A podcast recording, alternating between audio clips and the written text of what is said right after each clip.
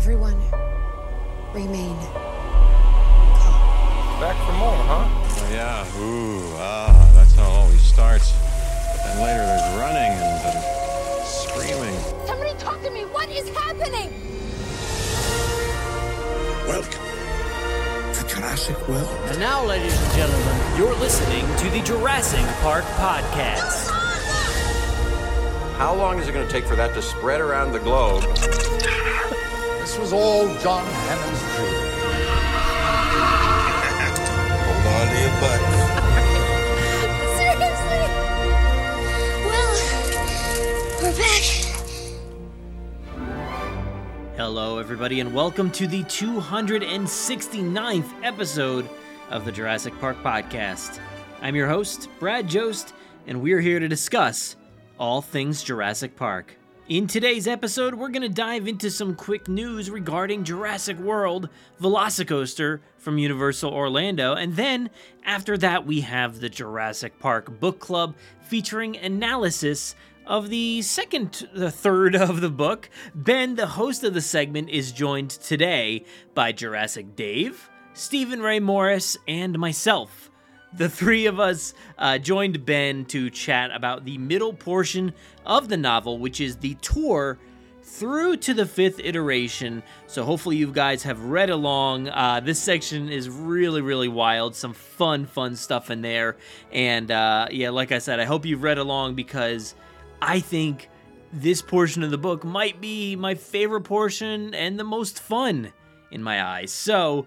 Uh, we'll get to that. But uh, that's not all. We do get to hear from some of our friends in the community with their thoughts and their feelings on that second portion of the novel there, and uh, that's that's what I'm always excited about. I really love hearing from you know the friends uh, of the podcast, the listeners, fellow podcasters, and uh, everybody else out there who might be reading along with us. So remember, if you are reading along with us and you uh, want to send in your thoughts and feelings on each segment of the novel, you can send those over to Jurassic Park Book Club at gmail.com. You can send over your emails if you want to write something down, you can, but we really prefer some audio recordings, so send over your audio recordings. So, like I said, we will be including everybody's thoughts in uh, in all of these wrap up episodes, and we do have one more wrap up episode for Jurassic Park the novel by My- Michael Crichton. So that's uh, that's exciting to finally get to the last one. But um, that's going to be airing on May 10th, and uh, it will feature discussion from the fifth iteration all the way through to the end of the novel. And yes, there is certainly a lot to discuss there, a lot of uh, really interesting and fun differences from the film. So so be sure to let us know what you think. And uh, like I said, get those in ahead of time, ahead of May 10th. That's when the episode's gonna come out. So please get them in ahead of that. Typically like the Saturday before the release of the episode. But before we get started, I'd like to take care of some quick business. So, over on YouTube, last week I did a live stream. And the big news from last week, which I said is going to be in the news segment this week, is uh, the Velocicoaster. So I discussed all of that information, as well as uh, we showed off some fun new uh, Jurassic Park uh, sneakers coming from Reebok. So we had a lot of fun discussion around those two things and so many other things. So please check out that live stream from last week. Of course, this week we will have another live stream this Wednesday night, 9 p.m. Eastern Standard Time. And uh, and I think we should also have a toy hunt uh, over on the channel this week. So please keep your eyes peeled for both of those videos. But this is a very packed episode, so why don't we go ahead and get this episode kicked off with a little bit of Jurassic news from around the world. 18 minutes and your company catches up on 10 years of research. Access me program. Access me security. These pictures were taken in hospital in Costa Rica 48 hours ago. I don't want to jump to any conclusions, but look. Boy, do I hate being right all the time. But today, I guarantee it. So, today here in the news, I did want to update everybody. I do not know if you've been following along with Jurassic World Velocicoaster's progress down at uh, Universal Orlando's Islands of Adventure.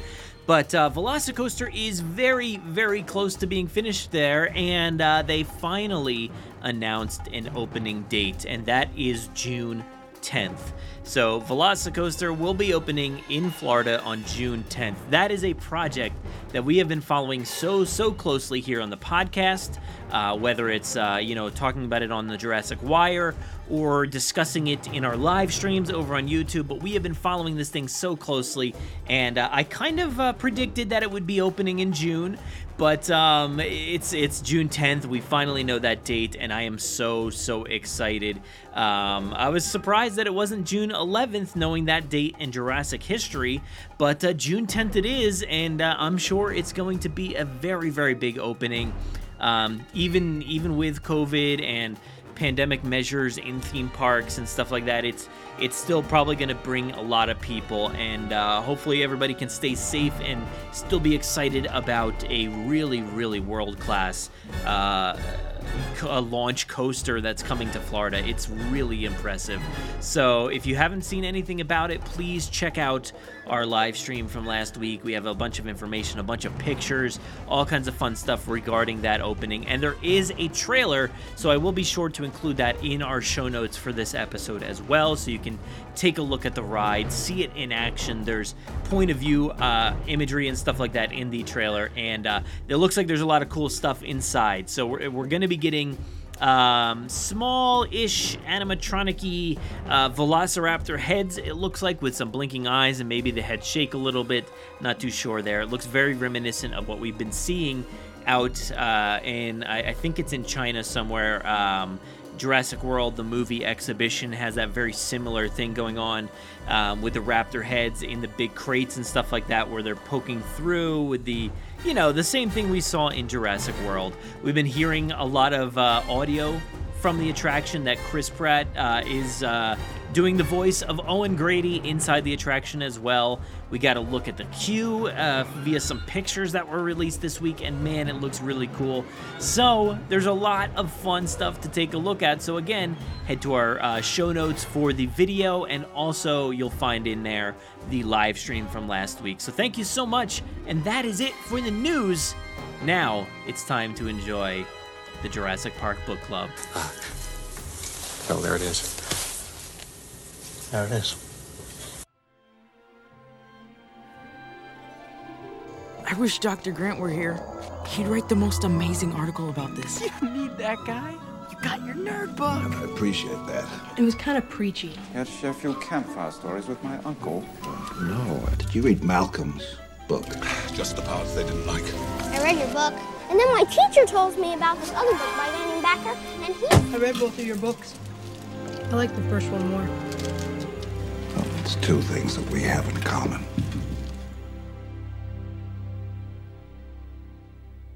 The big head ducked down toward the mud. Tim looked back at Dr. Grant and Dr. Malcolm in the rear car.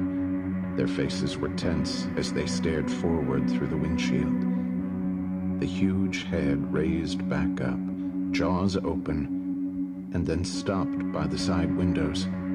In the glare of lightning, they saw the beady, expressionless reptile eye moving in the socket. It was looking in the car. Hello and welcome to the second episode. Today I'm joined by three main contributors to the Jurassic Park community Jurassic Dave 93, Steven Ray Morris, and Brad Jost. Dave does awesome Jurassic Park toy and collectible photography over on Instagram, whilst Steven and Brad separately host their own excellent Jurassic podcasts. Steven with See Jurassic Right and Brad with the Jurassic Park podcast. Hi guys, thanks for joining me. How are you all doing? Good. Thanks for Yeah, having real us. good. Yeah. Okay. I'm excited, man. So before we dive into the book, uh, I, I asked my previous guests on episode one. Um, I just wanted to know how were you introduced to Jurassic Park in general, and what was your uh, what was the when was the first time you read the novel, and what came first, movie or book? Dave. Um, I was introduced to the whole franchise through the Kenner toys. I didn't know what it was. I didn't know what the book or the film coming out.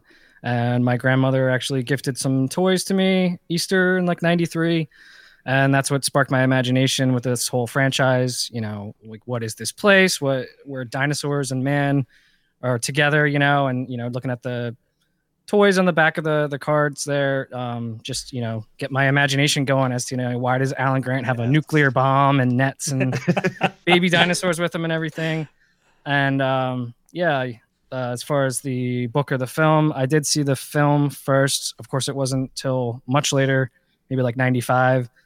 Um, so it was a little bit too scary, I guess, for my parents to let me sit in the theater, being seven years old or something at the time. But um, yeah, saw the movie first. Um, and I believe I checked the book out of the library when I was young, but it was just way over my head. I think I tried to read it and didn't absorb anything. But uh, that's my early, you know, earliest memories of the franchise and stuff as far as the movie, the book, and the toys, of course, go. Oh, cool. I mean, that's cool because, I mean, certainly from what I've seen of the Kenner toys or what I can remember of them, um, some of the uh, toys in there, like the juvenile T Rex that we got as a toy, obviously we never got in the film. So it's quite interesting because it makes me wonder if they were referencing the book before the, you know, they knew enough about the film um, and its precise details. What about you, Steven? Well, it's funny because I actually read the Lost World book first out of the two books after seeing Jurassic Park and the Lost World. It's very it's I don't I don't really understand what the what the you know motivation there was, but I still have my copy of the Lost World my dad gave me, which has the swear words penciled out or penned out. And I don't know, I think maybe my dad thought that the second book was like because it's more of like a lost i mean literally a lost world vibes like literally kind of a lost island kind of vibes you know more wild and things like that whereas i mean the Jurassic Park book is like the movie so i i would just, yeah i don't really know understand the logic there but i mean i saw the movie in theaters you know obviously i was already a big dinosaur kid fell in love and then yeah just kept the just kept the fan train going i mean had the juvenile t-rex i mean we'll we'll get to it but yeah thinking about the Kenner toy, truly it was like that is to me one of the most iconic book elements. So when I was a kid and got the juvenile Rex, I never got any of the bigger Rexes, the Red Rex or anything like that. So to me, like the juvenile T Rex is like such a prize of like when I think of um, the toys, but also in relation to the books and stuff. But yeah, I weirdly read the Lost World book first, and then read Jurassic Park after that.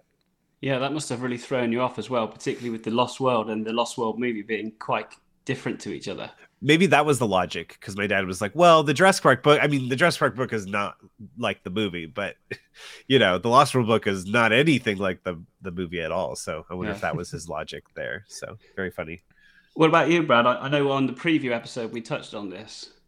Yeah, that's right. We probably did. I, I feel like I've mentioned it from time to time, but um, actually, the book was like my first introduction to this universe. Uh, I was I was young, so I didn't read it or anything, but um, I just have like vivid memories of like I don't know if it was like summertime or something, but my mom was out reading on the porch and reading some scary book that she would like come over and tell me like uh, really really creepy parts of this book every now and then. It turned out to be Jurassic Park, and I was I was just a huge dinosaur you know nerd from the start anyway, but uh, it was something that enticed me. And then I saw the movie uh, in '93 and got the toys, and I never had the um, the uh, the the juvenile T Rex toy until.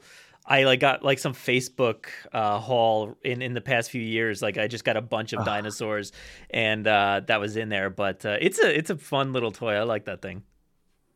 Yeah, I think it's fair to say we, we all keep our eyes out on Facebook and eBay for, for anything that we've, we've not got, yeah. we've not seen.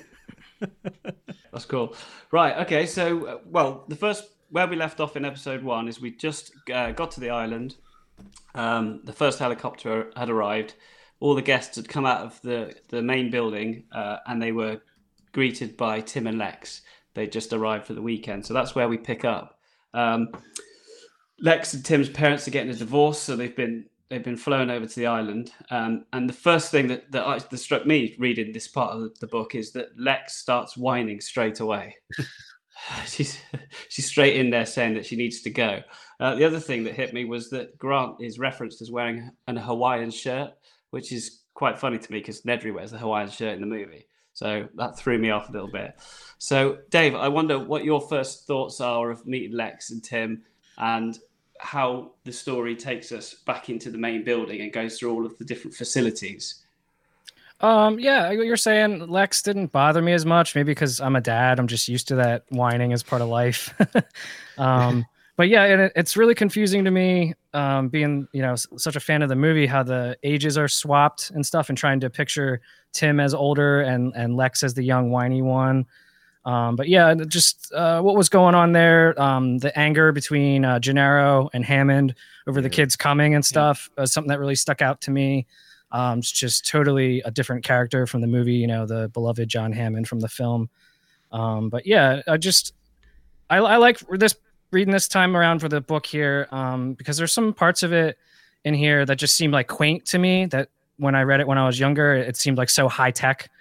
Um, like what's going on with uh, the way the computers are described, it's almost like like magic, you know.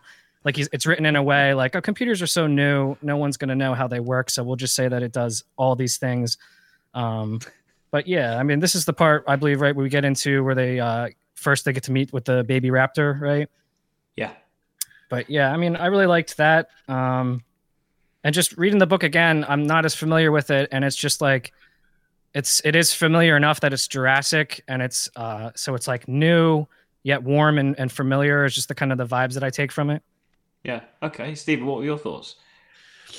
You know, it's just Crichton is just so good at just like just making it feel so real. And it's it it's weird because it's almost like i wonder for people who read the book i wonder if we watch the movie with these sort of details in mind you know thinking about the control room and you know like or like do we like when we're watching the movie are we thinking about the the room of like the baby raptors you know off to the side like with those kind of things? So that that's the kind of stuff that that was really grabbing me this time around um but yeah i mean i, I just think i mean i understand i think i understand why crichton you know it's almost like colin trevorrow took the kids from the book and kind of rejiggered it for the, Jurassic World movie by having like instead though instead of a whiny little kid, uh, you know, a whiny little girl, it's like an emo teen. It's like that same idea of like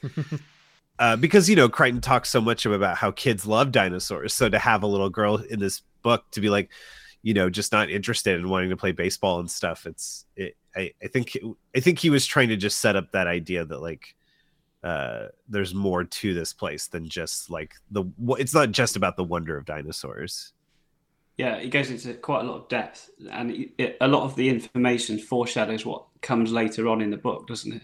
Yeah Brad, what's your thoughts on the first bit when we're going through all of the facilities of the main buildings?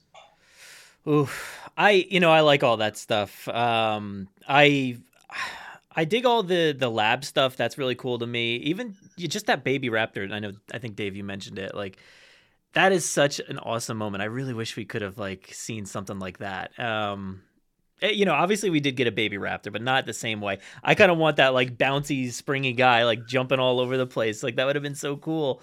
And when I'm well the horror this, later is so horrifying when it when it when the when the adult raptors turn on it you know Yeah.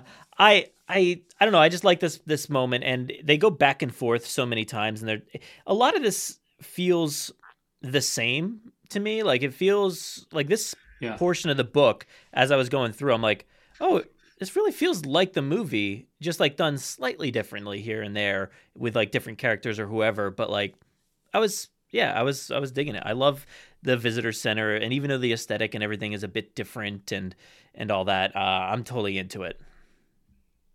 Yeah, yeah, no, I, I agree. There's lots of there's lots of really cool stuff in there. Um, some that's not in the movie and some that is in the movie, but it does feel the same.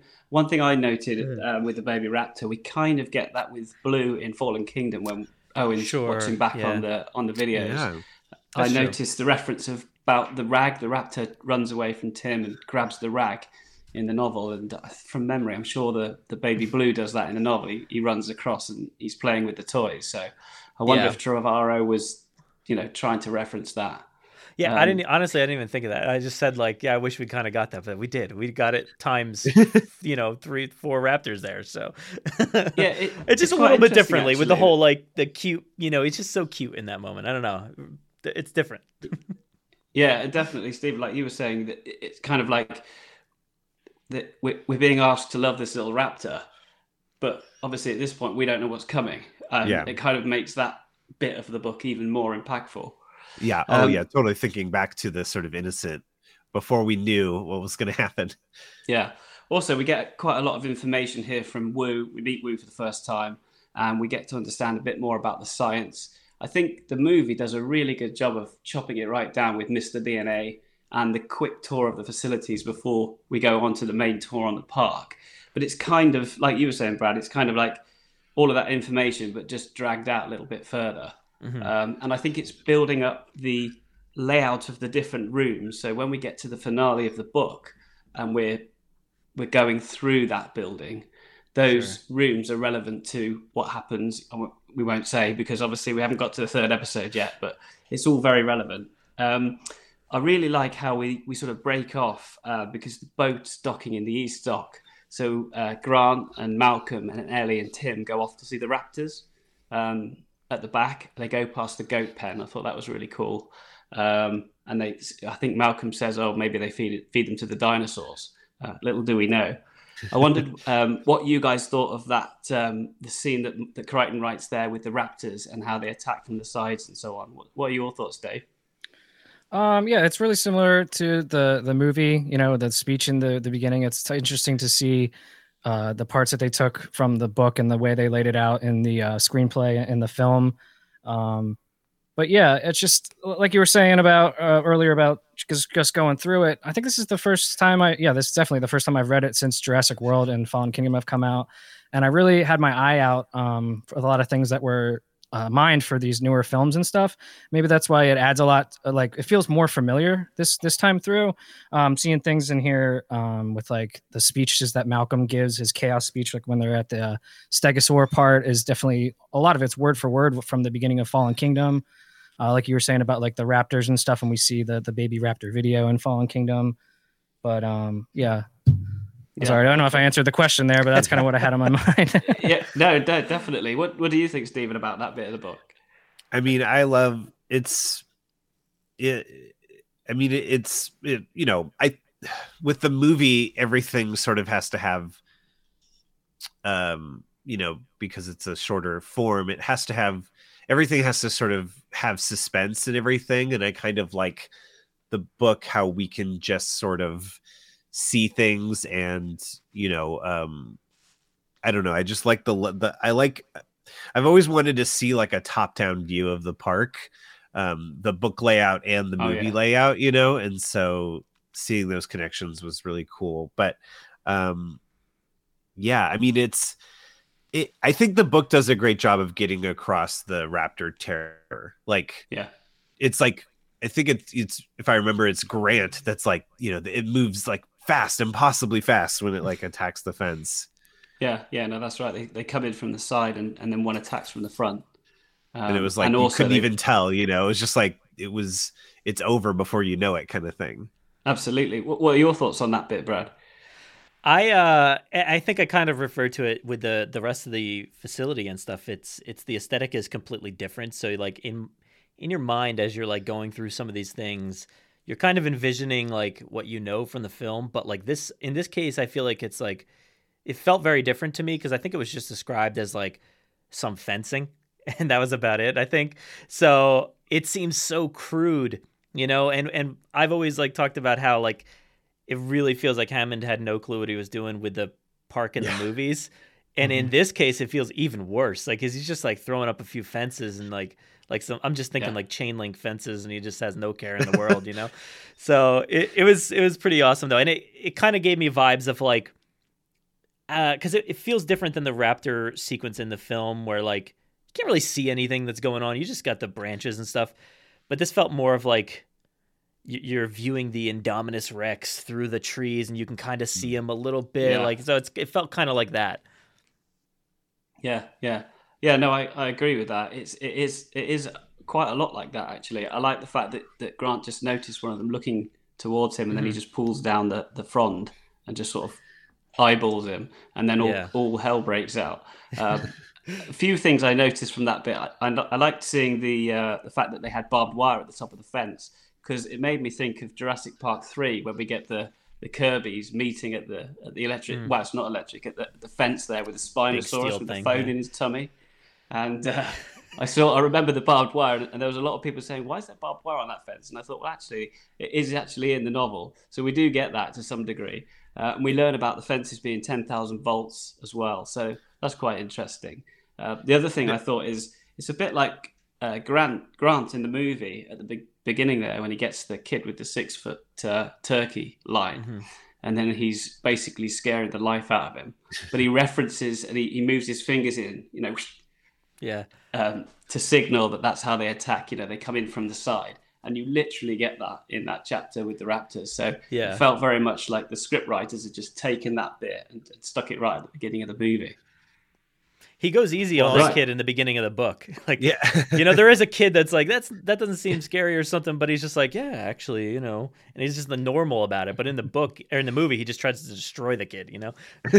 yeah, yeah. Well, I, I, I, like the barbed wire fence detail just because, it, and as we'll see, you know, throughout the course of reading this, that like, like you're saying, Brad, like Hammond has no idea what he's doing, and I, I think it like speaks volumes to the way that they've designed the park. I think that to me, in again, just yeah. as we move forward, like as far as Crichton's showing that these that this park like doesn't respect nature, you know, these big themes that we talk about with those simple things like having barbed wire, you know, ha- having them to like, you know, reinforce the hotel later, you know, stuff like that where it's like, oh, they clearly are haven't and and then again hammond's attitude which again every time i reread the book and i think about michael crichton saying like i wanted to do the dark side of disney but spielberg you know that interview uh famous interview with crichton like anytime i reread the book i think about those lines that crichton said about hammond but i'm still shocked at how like um not evil hammond is but just how much of a of like a careless he is you know thoughtless. And he's just sort of like well i'm i'm here to get my way and i'm not going to listen to what anyone else has to yeah. say. It's surprising That always that ties back to me. I think he says something in the beginning of the book about the difference between the different scientists like ones that work for science and the ones that work for like corporations and how like yeah. careless they can be and I, I, think of the part where I don't know how Grant le- managed to memorize the blueprints for the whole place, but yeah. where they point out how many changes they've made, and it really ties back to you know Malcolm's speech in the movie. Uh, just you know they want these dinosaurs. They know it's going to lead to profits, and they'll figure the rest out as they go. And they've been adding, you know, security measures to things that Grant notices. Uh, you know, they they build the fence up or what or whatever it is. They just know they got to get the dinosaurs. It's going to lead to you know success and making money, and they'll figure the rest out as they go along. Yeah, he's definitely this greedy businessman kind of guy, not the best boss. He's like chirpy and friendly with you one one minute, but when he realizes you're getting it wrong, like uh, later he totally pins the failure of, of, the park on Wu, doesn't he? You know the fact that the, not yeah. all the dinosaurs are, are, female or or that or in the way that they're they're breeding. We get a few. Um, sorry, who? Oh, I was I was gonna say there's that moment, and I forget at what point it's in, it's during. I think it's during this portion where like Hammond is telling a story. I forget what it was about, but at the end of it, he's just like, "Oh, I wouldn't help people. That's you know, that's not something I would do." And it was like, mm-hmm. "Oh, okay, that's dark. Yeah. All right." yeah, yeah, that's when he's talking about like the breakthroughs in genetics and how it could help like human health. Mm-hmm. Oh, something. Yeah, okay. on. Yeah, yeah, yeah, yeah, yeah, pharmaceutical yeah. stuff. Yeah. Okay. Yeah, that was it. Yeah. Yeah, you're right, Brad. And then he's like, "Well, I don't really care about that." I just want to oh, sell stuff. He just wants to patent it, make money, doesn't he? Yeah, he needs a hug, man. Yeah, yeah, yeah. He's he, he's getting quite bitter as he's as he's getting on there, isn't he?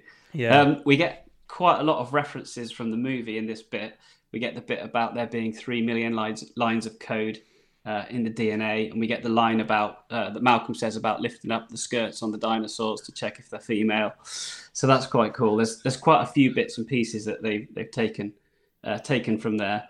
The other thing I, I noticed in the book, and it's kind of that Crichton doesn't make a big deal of it, but in the movie, we've only got five or six characters on the island and everybody else is left on the boat. Whereas here we've got staff in various places. We've got a guard on the on the door in the main building, which is relevant to later on in the book when things go wrong. And um, when the fence goes down and they have to pull a tree off one of the fences to get it reinstated, there's there's workers there. There's a worker that comes out to them at the raptor paddock. So that's something that that's different from the novel. Um, I quite like it because it, it, it sort of feels I don't know, it feels a little bit more real when I'm reading it because those small details make you feel like it's a real place that exists as opposed to in the movie when they're all on their own. I, I understand why they did that because of the, the the simplifying of the story, but I did like that detail. I don't know if you picked up on anything like that, Dave. Um, yeah. I didn't. I'd think of it quite in that way. Um, but you know, again, going through this book again, um, it's it's a book. Obviously, the the medium lends itself to getting much more detail. Um, that's why people always say the book is better than the movie. But what kept all the similarities to the film really struck me this time. And I know, I guess I sound like I keep talking about the film, but uh, with this, the film is in no way inferior to the book or vice versa. And I just keep thinking of the brilliance of the screenplay about how uh, fast it is. It's it's well edited. Um, it just it gets all the points across. We don't need all this extra stuff. And yet, when we sit down with the book, it's nice. It really fills in a lot, um, and you know, just adds to my love and, and wonder of this franchise and everything. What about you, Stephen? No, I agree with Dave. I agree with you 100, percent man. It's sort of that that that was that's always my feeling. It's almost like if it, reading the book is almost like if they like played the movie in slow motion enough so that it, we could see details that we previously didn't before. And uh, Ben, I am a hundred percent with you with like seeing the park with people versus without. And it to me, the structure of the Jurassic Park book sometimes reminds me of Jurassic World, where you know, yeah. in the in the original movie, power goes out, that's it, and they you know try to get the power back on at the last minute. You know, this kind of final swing, but Jurassic Park continues to sort of be a working thing. You know, the uh, well, I won't spoil it, I guess, but you know the the the nature of having to try and still keep the park working even when the power goes down was such an interesting element from the book and i'm kind of glad that they that, that uh Kong kind of caught that a little bit for Jurassic World. That notion that yeah, there are other because it's just just think of the chaos of like, you know, what are all these regular people do? Like uh, like not regular people, they work at the park, but like what are they doing when the power goes out? Like, are they? I always imagine that there's like a workers only bar somewhere, you know, by the by the workers living quarters, and they're yeah. all like, hey, power's out, like we can't get a hold of the upper brass, you know, so let's just go have a couple of drinks. And then all of a sudden it's like a raptor like walks by and they're like, oh, sh-, you know, like what's happening? Like, I just yeah. imagine that like that there's a lot more. I mean, there's just a lot more potential for like your imagination to run wild with, because there is more people. I mean, how many people do we imagine are on the island? What, like 50 maybe or something like that, or 25 yeah. or I forget if they actually say they, eventually I think they how many people. It, they said that uh, I think at the moment there was like 20, and and they could run the park on the 20 that are there. I mean, that's still so many people, like compared to the book. What the book is six or something, six or seven or something. Oh no, like wait, that? I think no. I'm sorry. The the book was it said 20, and the movie, yeah, yeah, yeah. I don't know how many is in the movie, but. I think the movie's like six or seven, but because everyone went to the dock, you know, or you know, yeah. uh, last call for the uh, pick yeah. what you're doing and leave now. But um, yeah, the, no, my imagination always thinks about um, what all those other people are doing when the power goes out. Yeah, it's so much more isolated in the book, and they say is it 18 hours or something is the boat ride for, to the is that what they say? So. Yeah, I think yeah. And like the impression you get from the movie is just it's like oh, just go home for the night on the boat and come back in the morning. Yeah, yeah, because we get obviously we get the boat. Um, we actually get the boat in the book as a main thread of the story. Uh, we've got it's kind of sitting there in the background the whole time because Lex notices the raptor on the boat. Um, the boat has to leave because the weather's so bad, or he's saying that the weather's coming in and it's you know it's, the storm's going to cause them problems, which is quite like the movie. But then, of course, when Lex sees the raptor, it's a race against time. Grant's got his watch there, and he's constantly referencing that throughout the the, the kids and Grant's journey through the park. So that's quite a big part of the movie that we don't get. It, I don't think the movie suffers for that at all. But I think, like you was, I think it was Brad were you saying, or, or Stephen about slowing down the movie yeah, and yeah. just filling in the gaps with the book. Uh, there's quite a lot of that. You know, a lot of that happens uh, throughout. Also, another bit before we leave the main buildings and start the tour. Uh, we get Malcolm questioning Arnold on the systems on how they count the animals and the um, the uh, patterns on what they eat, when they eat, how big they are, how large their groups are, where they move. And that felt a bit like Jurassic World, where we go into the control room and we've got the big map up on the screen we've got all the dots with the different species of dinosaurs, and they all have a unique reference. So I felt like uh, in the world films, they they took quite a lot of this part of the book and put it into the the control room that we get in Jurassic World. Uh, also, we get a reference later on. I think it's Muldoon goes down the elevator to the garage, and of course, we get an elevator in the control room in Jurassic World. So that's another mm. sort of thing that I feel like they've pulled in from the novel. So we we jump in the cars. Um, to set off on the tour. Just before we do that, is it, does anybody else have any observa- more observations about the, the facilities and the, the bit before we start the tour itself? God help us, we're in the hands of engineers. yeah. Well, we're, we're, we're going to find that out in just a minute. I like the fact that we get the, uh, is it a trumpet fanfare at the start of the tour? I thought that was uh, that was quite a lot, quite different to the uh, the excellent um, John Williams score with the the jungle drums as we go through the Jurassic Park gates. Um, but we've got a lady handing out helmets with uh, blue dinosaur uh, pith helmets, I think they're called, with blue dinosaur logos on them. I thought that was quite cool. And a bit of a Jurassic World reference there as well, using the color yeah. blue. Um, and then uh, then we set off, uh, and we but we do get Richard Kiley, so he's in the book and he's in the novel. Um, so he's talking us talking us through the tour. Um, then we get the first dinosaurs. They're the Othnielia. I hope I said that right. And um, just one for Garrett and Sabrina from I Know Dino here. Oth- Othniel Marsh is the dinosaurs called Othniel. Hold on a minute. Yeah, they kept calling it notes. Othi, right? And I was like, I don't even yeah. remember seeing the original dinosaur name, but I was like, I don't know what this is. the the Hipsies and the Othies, you know, yeah. Hypsilophodon and the Othnielia. I think I, I'm. I don't even know if I'm I, pronouncing it correctly. That's, that's over my head. I don't. Arnold, we get Arnold being quite nervous in the control room, and he's uh, he's saying to to Hammond that there's a, a hundred issues, a hundred details, a hundred problems with the park, and I thought that was quite well written by Crichton because when we meet Arnold initially, he's quite cocksure and he's quite happy with the system and he's confident in all of the setups and the procedures. But when we go back to Arnold, when everyone else is on the tour, the fact that he's quite nervous and edgy, um, I think is Crichton trying to write in that things aren't quite as comfortable as as they might seem initially. Um, we get to meet the Dilophosaurus as well, which is interesting. Before the Nedry scene later on, we get one of them by the river, and yeah. I like the fact that Crichton references the hooting sound that the Dilophosaurus is making, because that shapes the scene where Nedry's later on in the forest or in the jungle, and uh, and he hears the sound.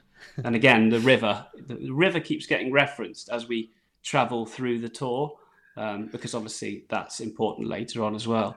Mm. So I didn't know what your thoughts were about this part of the book, the tour, as we start to get through and start to see the see the dinosaurs, Dave. Um, I really like the, the all the problems that they point out. Um, you know, we're just getting started, and it's quite obvious it's going to go south.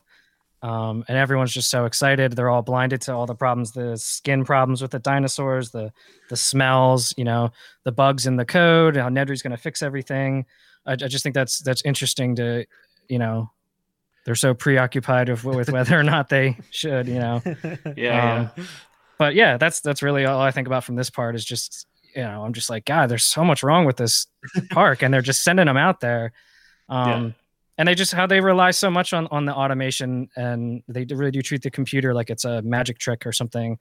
Uh, i love when he goes when muldoon goes down and they only have two gas powered jeeps and there's like yes. 20 land cruisers and it's like how could you possibly need uh, more vehicles to get around this island? What could go wrong you know? Like, i like that part.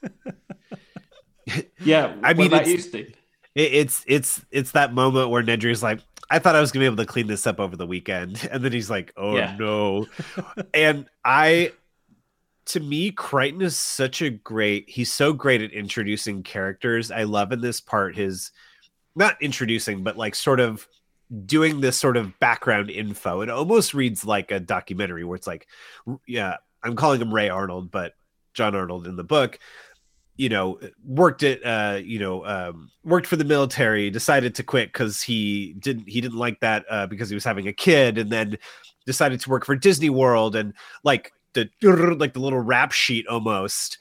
And then yeah. same thing with muldoon. You get you know uh big game hunter like raised in kenya. His father was a big game hunter then decided to help with you know uh, animals, and it's just like it's I can see this like visualized, like like learning about these characters, and so you really get like a sense of their where they came from, their current anxieties, and also in a way of how Hammond kind of treats them. You know, I I really thought like this part of the book, I think a lot about the relationship between um, uh, Arnold, Muldoon, and um, uh, Wu in that sense of like these are like the three big players that helped bring Jurassic Park, you know, to where it is, or sort of help helps maintain it. And I like that Arnold is sort of he I feel like Wu still fights with Hammond and like wants to do things and is like still trying to innovate. I feel like Arnold has sort of been like like Ray is sort of like resigned to be like I'm going to tell you this but you're not going to listen to me. Like I know you're not going to like he's like he's sort of he still cares but he's sort of resigned and this part of the book where he's just explaining all these things and him just like pish posh, you know, like I don't know. I I love this character so much and I understand like obviously I wonder now if they made this movie like knowing that Sam Jackson would be playing, if this character would have gotten a bigger role in the movie overall. But obviously, at the time, the I mean, the character is great in the movie too. But it's just like, uh, the, the this sort of like haggard engineer character is just so cool, and it's one of my favorite elements of the book. Yeah, me too. I, I would agree completely with that. What What do you think, Brad? Yeah, uh, what Stephen touched on there was something that stood out to me for for Arnold was like the whole theme park conversation um, and I was just like, I, it almost like makes me like look at Disney World a different way. I'm like, oh wow, he helped build this place. you know, like it's like they put him as like you know, it almost sounded like a founder of Disney World. It's like he helped build this place. I'm like, that's amazing. Uh, and I did write down some of the other ones. It was like he implemented Magic Mountain in, in California, Old Country in Virginia, and Astro World in Houston. I'm like, all right, that's awesome. Like yeah. you don't really get that vibe from him in the movie uh, that he's like a theme park guy, and then he's like talking about how uh, you know people view the world in like a theme park way and stuff like that. And we get we get a, a few little things about some of the attractions and the rides. Like they talked about how it's like a tracked river jungle river ride, and I'm like that sounds awesome. Um, there was an aviary lodge ride, which is like something we're gonna be getting in in Universal Beijing. There's like an aviary ride now, and it's awesome. Like I can't wait to see that. Um, and uh, yeah, I don't know, just the uh, the the conversation about like the the delays and stuff like that with the and it's so silly, like the Dilophosaurus on the the river ride. Why would you? Why would you do that? yeah, it's like a yeah. conversation that has never ended either. Because when when Jurassic World comes out, I'm like, why why are these dinosaurs on this river? You know, uh, Cretaceous cruise or whatever they had in in the uh, in the the the island there. So yeah, it never ends. yeah. yeah, because we we learn that the Dilophosaurus spit fifty foot, don't we? So yeah, that's actually quite a long way. You know, you, yeah. you need to you need to put some serious things in place there. You you realize that, you, that was, you realize yeah you realize they don't know what they're doing at all like multiple times yeah. throughout this book like like they didn't realize that it was going to be capable of any of that stuff and like yeah. even even earlier on i think like they're talking about the dinosaurs and like i think wu's like somebody asks him like how many do you have here? He's like um I don't uh 15 maybe? I don't I don't know I think. And then like there's just like multiple instances of like somebody saying I think and then like Malcolm or whoever being like oh, what do you mean you think? You don't know? Yeah. Come on. Yeah. Well well also too to that point Brad like in, in this um in the you know the Dilophosaurus part of the book um and when they get to Muldoon's introduction, like obviously, you know, as an animal lover, I don't want any animal to be dissected, but as far yeah. as like as far as like for this park to figure out how how to properly care and maintain for these animals, like they just like the the notion that I mean it's the it's the Miss Runny thing where it's like we just spent you know six million dollars on this creature, we can't just kill it, yeah. And so it's yeah. like that idea of like everyone's in the wrong headspace of how to approach these creatures. So it's like because if they had you know if they had maybe take I, I don't know why i'm on this uh, like they should dissect the animals but i just it just really stuck out to me of muldoon who they frame his character i love the way that they frame his character and i think his character could be as consistent in the movie of this person who's realistic about animals i think they use that phrase yeah. and so it's just like they won't allow them to study the animals essentially in in any way sort Yeah. of it's almost like their hands are like they always have one hand behind that's the thing Yeah. that i love about all the all the the major players in the park who work for the park they all kind of feel like they have one hand behind tied behind their back at all times Yeah. by hammond Yeah, I think and- and- everything you guys are saying uh, just kind of points to the the character of Hammond and the work environment that he's really a bad boss.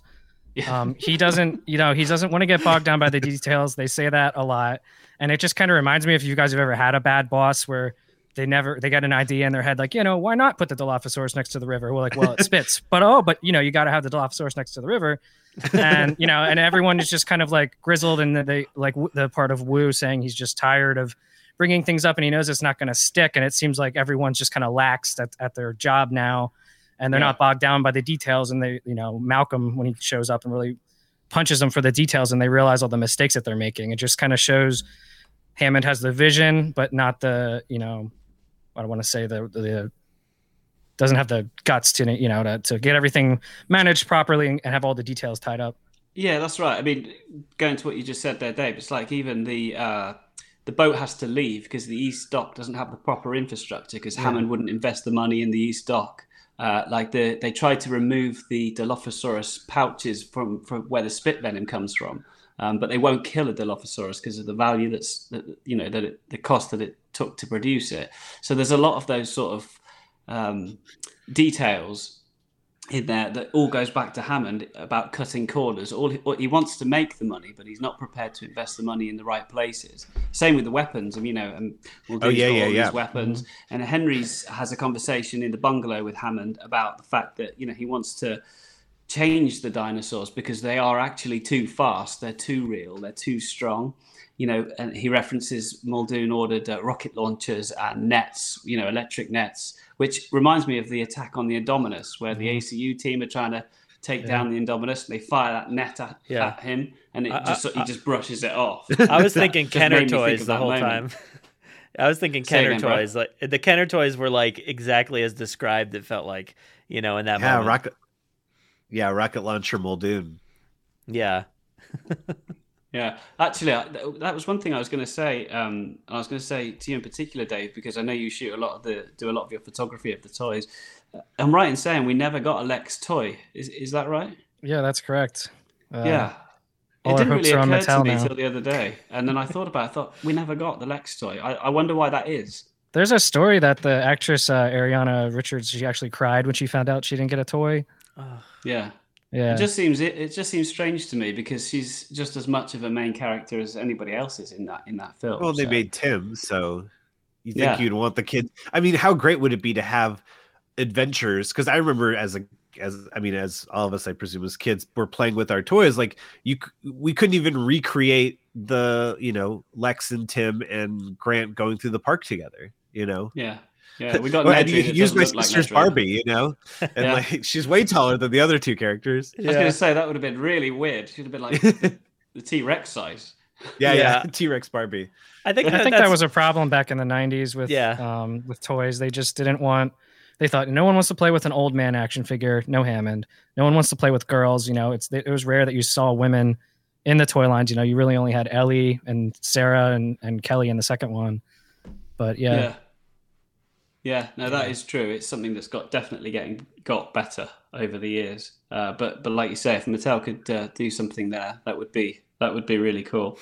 so uh, moving on um, with the book itself, we get the uh, the Stegosaur scene, which is effect it's the Triceratops scene in the movie. I know they swapped that out because I believe I'm right in saying that Spielberg's favorite dinosaur when he was a kid was a Triceratops and I didn't think I don't think he felt it mattered which species, which of the two herbivores were included. Um, but we get a lot of the similarities here. We get a bit of a, uh, Ellie being tenacious and trying to find out what the what the problem is. And I quite like the way that this bit's written. I don't know what, what your thoughts are, Dave. What do you think about this scene? Um, I really like it, and it kind of really shows like uh, the character of Ellie. This is kind of like the first time that they bring out, you know, talk about her specialties and what she offers to the to the group and stuff. Um, uh, I like just in general the character of Harding, how he's more present in the whole book. Uh, 'cause he really wasn't in the movie hardly at all. But um, yeah, I think I read the junior novelization when I was a kid, and this Gizzard Stone part I always think about like in depth because it went more into it in that. But yeah, it just the scene, you know, one of my favorite in the movie with the Triceratops, and I guess going back to that junior novelization, it just you know makes me feel like a kid again reading this part about the Stegosaur. Yeah, yeah. What's interesting about the movie part of that? Sorry, just before we, we go to you guys, the other two guys here, is um, we that's dropped on the movie completely. Yeah. So we get we get the the Triceratops, then she's digging through the poop, and she's working out about the West Indian Indian lilac, and then that's it completely. so that's that's what I, unless I unless I just can't remember a reference to it after that point. But it just No. seems to just it's kind of like we meet the Triceratops, and it's an amazing scene. I mean, I absolutely love it. It's so iconic. And then it's just gone. We get the, the big pile of something from Malcolm, and then, and then no more. That's it. They're back to the car. I mean, the only sort of thing that we get, I suppose, is it's an opportunity to, for Ellie to stay with Harding and split the split the tour. But um, Stephen, sorry, I jumped in there. What, No, what no, were your it- thoughts on that scene? No, but, but I mean, you bring up a good point. I think in the movie, Spielberg, I mean, that's probably the biggest cut moment because Spielberg doesn't traditionally doesn't have like deleted scenes in a way, and that seeing, uh, I'm a big trading cards person, and so like the Topps trading cards, and then later in life getting into the dynamic Australian only, Australian and New Zealand only trading cards, you have more shots of that moment of them figuring out or or at least more of that mystery. And i think maybe spielberg well you know there's bigger fish to fry as the movie goes on. So it almost becomes like a symptom. It's just more of like thematically like whatever's going wrong with the triceratops is just a symptom of the larger you know what's Yeah. that the park doesn't know what you know it lack of control and you know uh you know just those kind of larger issues of not respecting nature. But um I wonder if they decided to go with a Triceratops because you could just get a much better like view of like I'm doing this. We're doing it on a podcast right now, but like you know the Stegosaurus's tiny head. I don't feel like it lends itself to like filmically. You know what I mean? Like if you think about those same angles and things, I'm just thinking about this now when we're talking about this. But like, I wonder if Spielberg was like trying the blocking out because I think about this because as we're recording this, the Suicide Squad, the James Gunn one trailer came out, and he talked about the difference between they wanted to originally do a hammerhead shark head versus a great white shark head, and they talked about them doing blocking out for the hammerhead one, and it just wasn't working cinematically. and I just wonder if there's an element of this of like thinking about the different head because I mean, the Triceratops, you know, has the beautiful, fa- you know, the the frill, and you can kind of get Yeah. these good angles, and even like holding on to the horn you know, I I just wonder like and even like with it laying on its side, like with the play, like I almost feel like a Stegosaurus wouldn't you everyone wouldn't be able to get in as close. I think in a way with a Stegosaurus. So that this is just these thoughts coming right now, but um yeah, I just wonder if that's if there's more to this story of like because Spielberg talked about getting letters from kids all angry Yeah. that there was no Stegosaurus in Jurassic Park, you know. Yeah. Uh, so I just find it, yeah, I just wonder if there was more to the process. I wonder if somebody at Stan Winston has stories, John Rosengrant or something like that, like could talk about those dinosaur choices, you know, because I mean, I, I'm I'm glad they went with the Triceratops, but um, but yeah, I wonder if there was more thought out. There was more thought out behind that.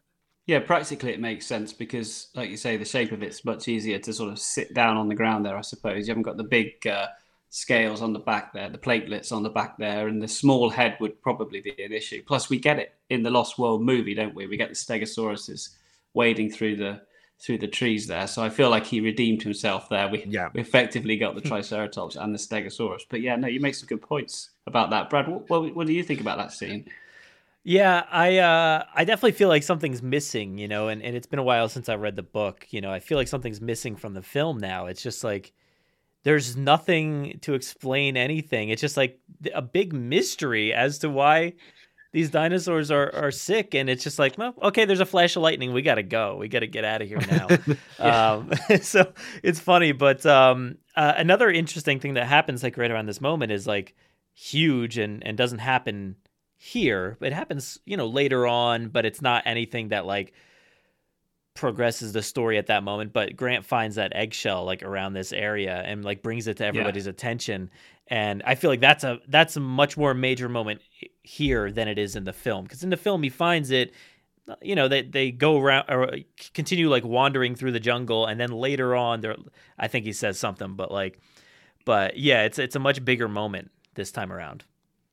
Yeah definitely. It really is because it's the bit where um between the guys out on the park and the control room they have the dialogue and Malcolm mm-hmm. gets them to test the system and then asks them to search for more and more species and then eventually they reach their upper limit. I think it's 290 something. Initially they're searching for 300 and hammond's panicking and then it comes in that there isn't 300 and he's all smug about it but then we get 290 instead of something like 230 yeah. Um, so it's kind of like that's the the door for that whole conversation the fact that, that, that he finds the the eggshell. And like you say in the movie again i suppose it's lovely how it's put in the movie because it, it adds, adds that majesty and you get the, the beautiful score at that point where we see the footprints running off through the sand. But it's sort of we get to hear it. And also actually in the movie we get to hear about the amphibian um, aspect um, how they can breed being a, is it asexual or where they're, they're, they can change their sex in order to um, reproduce but they, mm. they can all start off as female i think there's there's some frogs that can do that so we get a little bit of that in the film, and it's kind of taken from the novel and given to us as a piece of information. But in the book itself, it makes a big difference to the to the flow and the and the story itself. Uh, also, we get Gennaro staying with Ellie, and we get uh, because of course one thing I don't think we've we've talked about yet is we've got Regis in the novel here. Yeah, um, who just is just not in the in the the book. Sorry, the movie at all. So it's kind of like Gennaro is a bit of a the Gennaro in the movie is a bit of a mix of Regis and Gennaro in the mm-hmm. book. So uh, that's who would, uh, interesting. Uh, who would you all get to if they were making maybe making Jurassic Park back in the 90s? Who would you have cast to play Regis? I think about that all the time. I, I think if I think you could get a good Clint Howard cameo, maybe a young Clint Howard, or if they were making it now, I think this was like because he's kind of slimy. He's kind of like thinks he's too good for this. You know, he's I'm not a goddamn babysitter. Sorry. Yeah. Um, but uh like even I could even see somebody like Zac Efron like this is my chance to get like to be unlikable. I feel like there's I feel like at least now we're in an age where a lot of really handsome people want to be seen. It's like the Jared Leto syndrome of like how do I make myself as ugly as possible? And I could see somebody, I mean, you could even do Jared Leto. It's just like you know this guy who thinks he's like too too big for his britches, but Hammond keeps knocking him down a peg. You know. Yeah. But who would you guys who would you guys want to play Ed Regis if they? I think Zac Efron's quite a good shout. Actually, I could I could definitely see him playing that part actually, and uh, getting his demise later on. Um, yeah. As as Regis does. Well, yeah. what about you guys? I feel like Colin Farrell does those kinds of roles that you were talking about, Stephen, where like he just is unrecognizable, you know, to a certain Ooh. extent. So that would that would be funny, but yeah, he I, he's not what I would ever have imagined. Dave, have you got any thoughts? No, I, am not sure. I, I, can't think of anyone from the '90s and now. I don't know. Just I, I, I always imagine I always imagine the guy driving the jeep in the film with the cap. Oh yeah, yeah. in my head, I always have him as Regis. I just think you know it's kind of like Arnold with even less to do. Uh, um, they just put him in there, you know. But that I mean that could work because it's like that guy is like handsome, and it's one of those things where I feel like Ed Regis is somebody who kind of thinks he's too good for the actual position that he's in. So yeah. I always find that dynamic kind of interesting.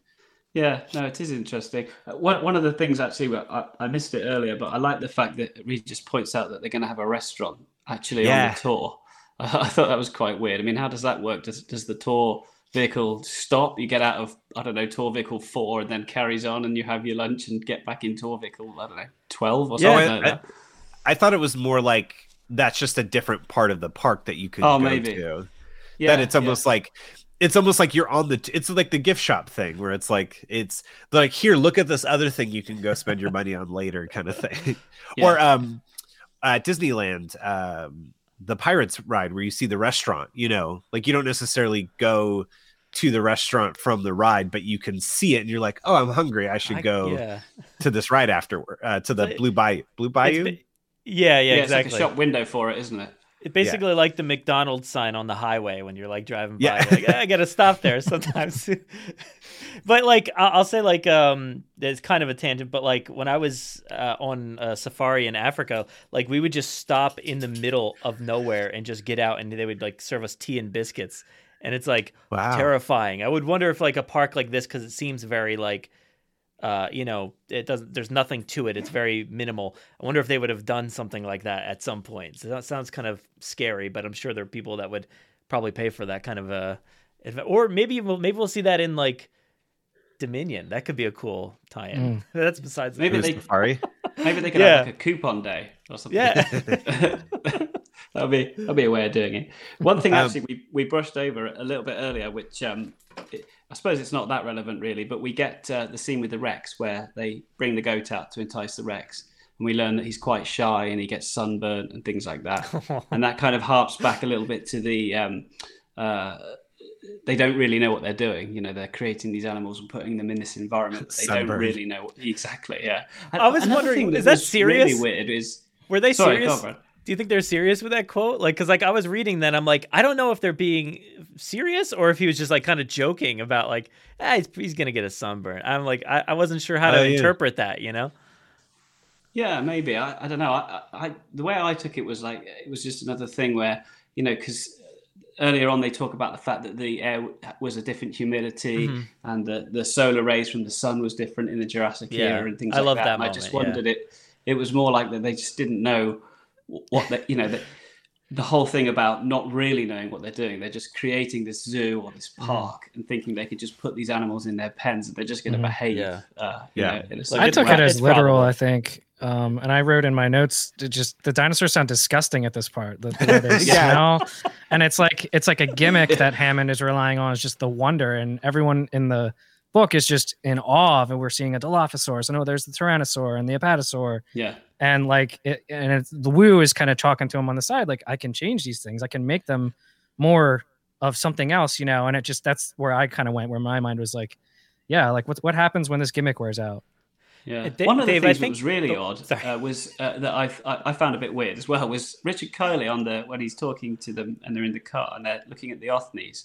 Uh, he says about them having like a skin rash or an itch or something Yeah. like this, and I'm thinking, why would they script him that? To, to deliver in the talk, I mean, it's, you, you're not going to tell. Why would you tell your guests that one of the dinosaurs has got like a skin problem or something? It's, it seems like a really That's- weird thing to say. That is Sorry, it Stephen, is you were- you weird. were gonna say- Um, oh, I was gonna mention um the evolution of Claire actually does like a big portion, I think, on like skin disease or something like that. I think on the Brachiosaurus they have some sort of like skin problem. I don't know if any of you guys read that or, or remember. No, no, I'm trying to remember that, but I mean, um, I think definitely evolution took a lot from the like the park maintenance aspects of Mhm. of this book, or inspired by. Um, Yeah. I was gonna say it's very funny to me.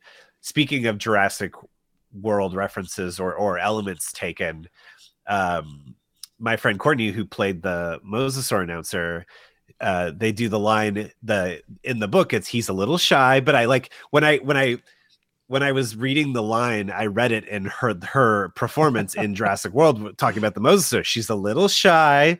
Like I Yeah. just when I just read it in that voice, I couldn't help it. Um the that reading it in her way or like her delivery. Um, so I wonder too if that line was maybe, you know, subconsciously or or purposely taken because there is something very funny about that, you know. Like again, Brad, I totally now that you say that, I'm like, yeah, there is kind of like um in a way that could also be sort of a sign of like the disrespect of the park workers in that sense of like yeah they get sunburn you know like what do you why are you complaining? You know like kind of Yeah. thing like Trivializing. who gives a crap you know like i i kind of like that now almost as like a sarcastic response. It's like he- they get sunburn what do you want? Yeah, who he's a shy dinosaur.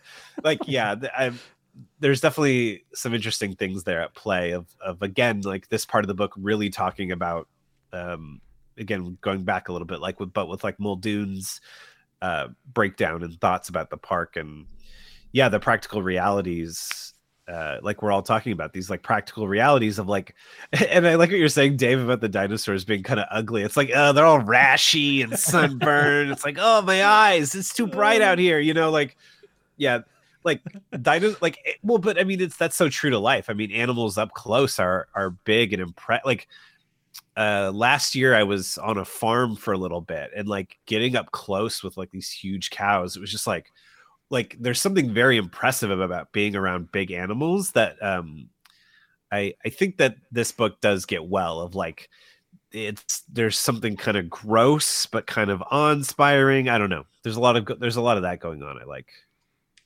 yeah, I think you're definitely right about the mosasaur bit you were just talking about as well. I think there's a. I think Trevorrow or the script writers for Jurassic World in particular definitely took. I mean, I think they really studied the book and they really tried to pull some bits out. I know they changed them in places, like the little Triceratops that the the kids riding in the petting zoo. You know, we get the little Triceratops later on in the in the novel. So there's there's a lot there's a lot that seems to be taken, and and in fact, it's given me a new a newfound sort of appreciation of Jurassic World reading the novel again because there's so many uh, takeaways in the novel that that have been translated into the movie. So after after that bit, we we get the rum, rumble of thunder. Uh, the group splits. Um, they both go back. Uh, they go. One goes to the car with um, Harding. That's Ellie and Gennaro, and the rest of them go back to the tour vehicles and set off. Um, we get the the bit with Lex. Uh, Lex notices a raptor on the boat, so this is quite interesting. Actually, no, it's not because I've already referenced it. I've just jumped my. I've just picked up the wrong piece of paper. I'm, I'm, already on the wrong bit. We get the road attack with the Rex. That's what we get next. Um, so we get reference with the the night vision goggles. Um, Gennaro is swapped with Regis, but Regis pees his pants and runs from the car. Um, and Lex is shouting, you know, he left us. He left us. Uh, Dave, what are your thoughts about this scene with the the Rex, the Rex attack on the main road here? Um, I wrote in my notes here that Michael Crichton writes very cinematic. Um, I, again, I keep going back to the the film, and it's like a lot of the work was done for the, for the screenwriters for you know uh, by Crichton and stuff. It's very you can see this as a film playing out the, with the, the lightning, um, the night vision goggles. Um, you know, looking to see the the Rex. There's the part of the small arms grabbing the fence. You know, which they put in the movie. Uh, the lots of the blood coming down and stuff is again in the movie. Uh, the way Regis runs out, they describe the the door being left open just like it's in the movie. So it's just very cinematic and it's fun to read and it it really helps your imagination. Yeah, absolutely. Um, Steve, what, Stephen, what do you think about this? For some reason, and I might be wrong because it's been a while since I've read. Actually, I, I would say I I read I I reread the entire Lost World probably more recently. Um, but I just feel like Michael Crichton really likes to have his characters pee their pants when they're scared. like, and it's such a like cool kind of detail in a way because yeah, it's like you like again talking about being around big animals i think that there is i think that i like crichton kind of takes into account that like we are you know we are the prey you know to this i mean even though it's a juvenile t-rex like um or sorry the juvenile t-rex eventually gets uh ed but like the just, or just, so the adult t-rex but like it's just that idea of like your body would react almost like before your logic, you know? And so I like those I like those Feels details. quite human, doesn't it? Yeah, yeah. I mean, it's just not glamorous to show in a movie. Like, imagine if like, like they just cut to shot Gennaro just like pissing himself. He's like, "Oh Jesus, oh Jesus," and like the kids are like, "Oh, gross," you know. And it's like, it's just very undignified, you know. Yeah. Which is funny because I think in the movie they really, you know, make Gennaro out to be a chump. He's wearing socks with, with sandals, like he's a total goob. Um, yeah. you know. And I, I, I think and I think that they like I mean Ed Regis is kind of lame in a different way, but like um you know, but yeah, it's it, that scene in the in the mo- in the book is is still as great as the movie, even though it plays out a little differently. Yeah, definitely. Brad, what are your thoughts on that part? Yeah, I really like noticed how how much of this sequence takes place from like Tim's point of view. And I know Steven Spielberg has always been really good about like showing it from the human's perspective, but I think there was even something further about like just viewing it from this this basically his single perspective and like what he's seeing, how he's seeing everything play out. So I thought that was really cool. And I also got like um uh, more of like a, a vibe that this Rex is is even stronger and just scarier in a way. Like I feel like in the movie it's almost almost kind of playing like in a way like it's just kind of biting the tire and eating it and just kind of yeah. pushing things a little bit. It's a little bit more playful, even though it's brutal at times. But like this one, the fact that it like I get picks up the, the car and just chucks it, like it, it gives me more of that perspective of like the beginning of Fallen Kingdom where it's much more of a brute, you know, like she just kind of plows through Main Street, pushes a truck out of the way, like, and just plows through. So I was kind of getting more of that kind of Rex vibe. So I don't know. It was, it was very powerful. So either way, in the movie or the book. yeah, no, definitely. Um, uh, I, well, I agree with what everybody said there. I think it's really, it's a really, the movie version is absolutely awesome, but I think the the book reads really well. Dave, what you were saying about it being written in a cinematic way, you can imagine, I can imagine that being filmed as well, even if you almost followed it exactly as the novel says it. You could you could see that being filmed. I think CGI, the technology we have now, the CGI we have now, mixed in with some animatronics, could probably handle that sequence a little bit better. But uh, but definitely, it could all it could all be done. I like the the fact that we still get Tim in the tree as well. He's in the car there. He takes off his watch, which is a nice little detail later on when when Muldoon's trying to work out whether or not they've survived, and he's saying, you know, it's not been ripped off; it's been it's been taken off after it's smashed. But I like the fact that Tim has to get get himself together, get the door open. He's trying the door handle, but he can't get it out, and he, he ends up lifting the latch, and he, he manages to get out in time as the car comes down on him. I like the fact that he hits the floor and rolls in tight to the tree as it smashes down. It's all very similar to what we get in the movie, but done in a different kind of way. Uh, and then we get Regis, uh, Regis's demise, um, and I think that's that's quite good. I like the fact that it's initially written from the point of view of Grant. Um, you know, he hears, uh, I think he hears Regis coughing and he goes to see what's going on, and then the kids come across. Mm, and yeah. uh, I, I, noted that Lex, uh, Grant has to put his hand over Lex's mouth to stop her screaming, which is the same as when Grant pulls Lex out from the car in the movie. So I feel like maybe that was kind of that was taken when the script writers were writing the movie. They liked they liked the idea of having to keep her quiet, stop her from screaming, so they placed it in there. Um, I don't know what your guys' thoughts are of uh, Regis's demise, Dave. Um, I I liked it. I liked the way that they described the young Rex as playing with him. It reminds me of like a, a cat or something. Have you ever seen your cat get a mouse? You know, it's not serious until it it, it gets to the end. Um, but yeah, it's just it, everything feels like uh, so close. The, the way it's it's uh, from Grant and the kid's point of view, and there's supposedly this giant, you know, juvenile Rex uh, attacking the, the lawyer just close enough, and they can see every detail, and it really puts you in there and just lets you know the real danger that everybody's in at that moment. That uh, it's from someone else's point of view. It's not from um, it's Regis, right? Not Gennaro. Yeah. Yeah. Um, yeah, if we don't see it, or it's not told from his point of view, it's from someone else's. Yet all the details are there, and it makes it feel claustrophobic and close. Yeah, no, I, definitely, I, I agree completely with that. Steve, what are your thoughts? This is it. Just made me realize that this scene is almost the equivalent of when the kids are in the movie when they're behind the log and watching the T-Rex kill the Gallimimus, but it's more brutal because it's a person. it's like kids, you ready to grow up?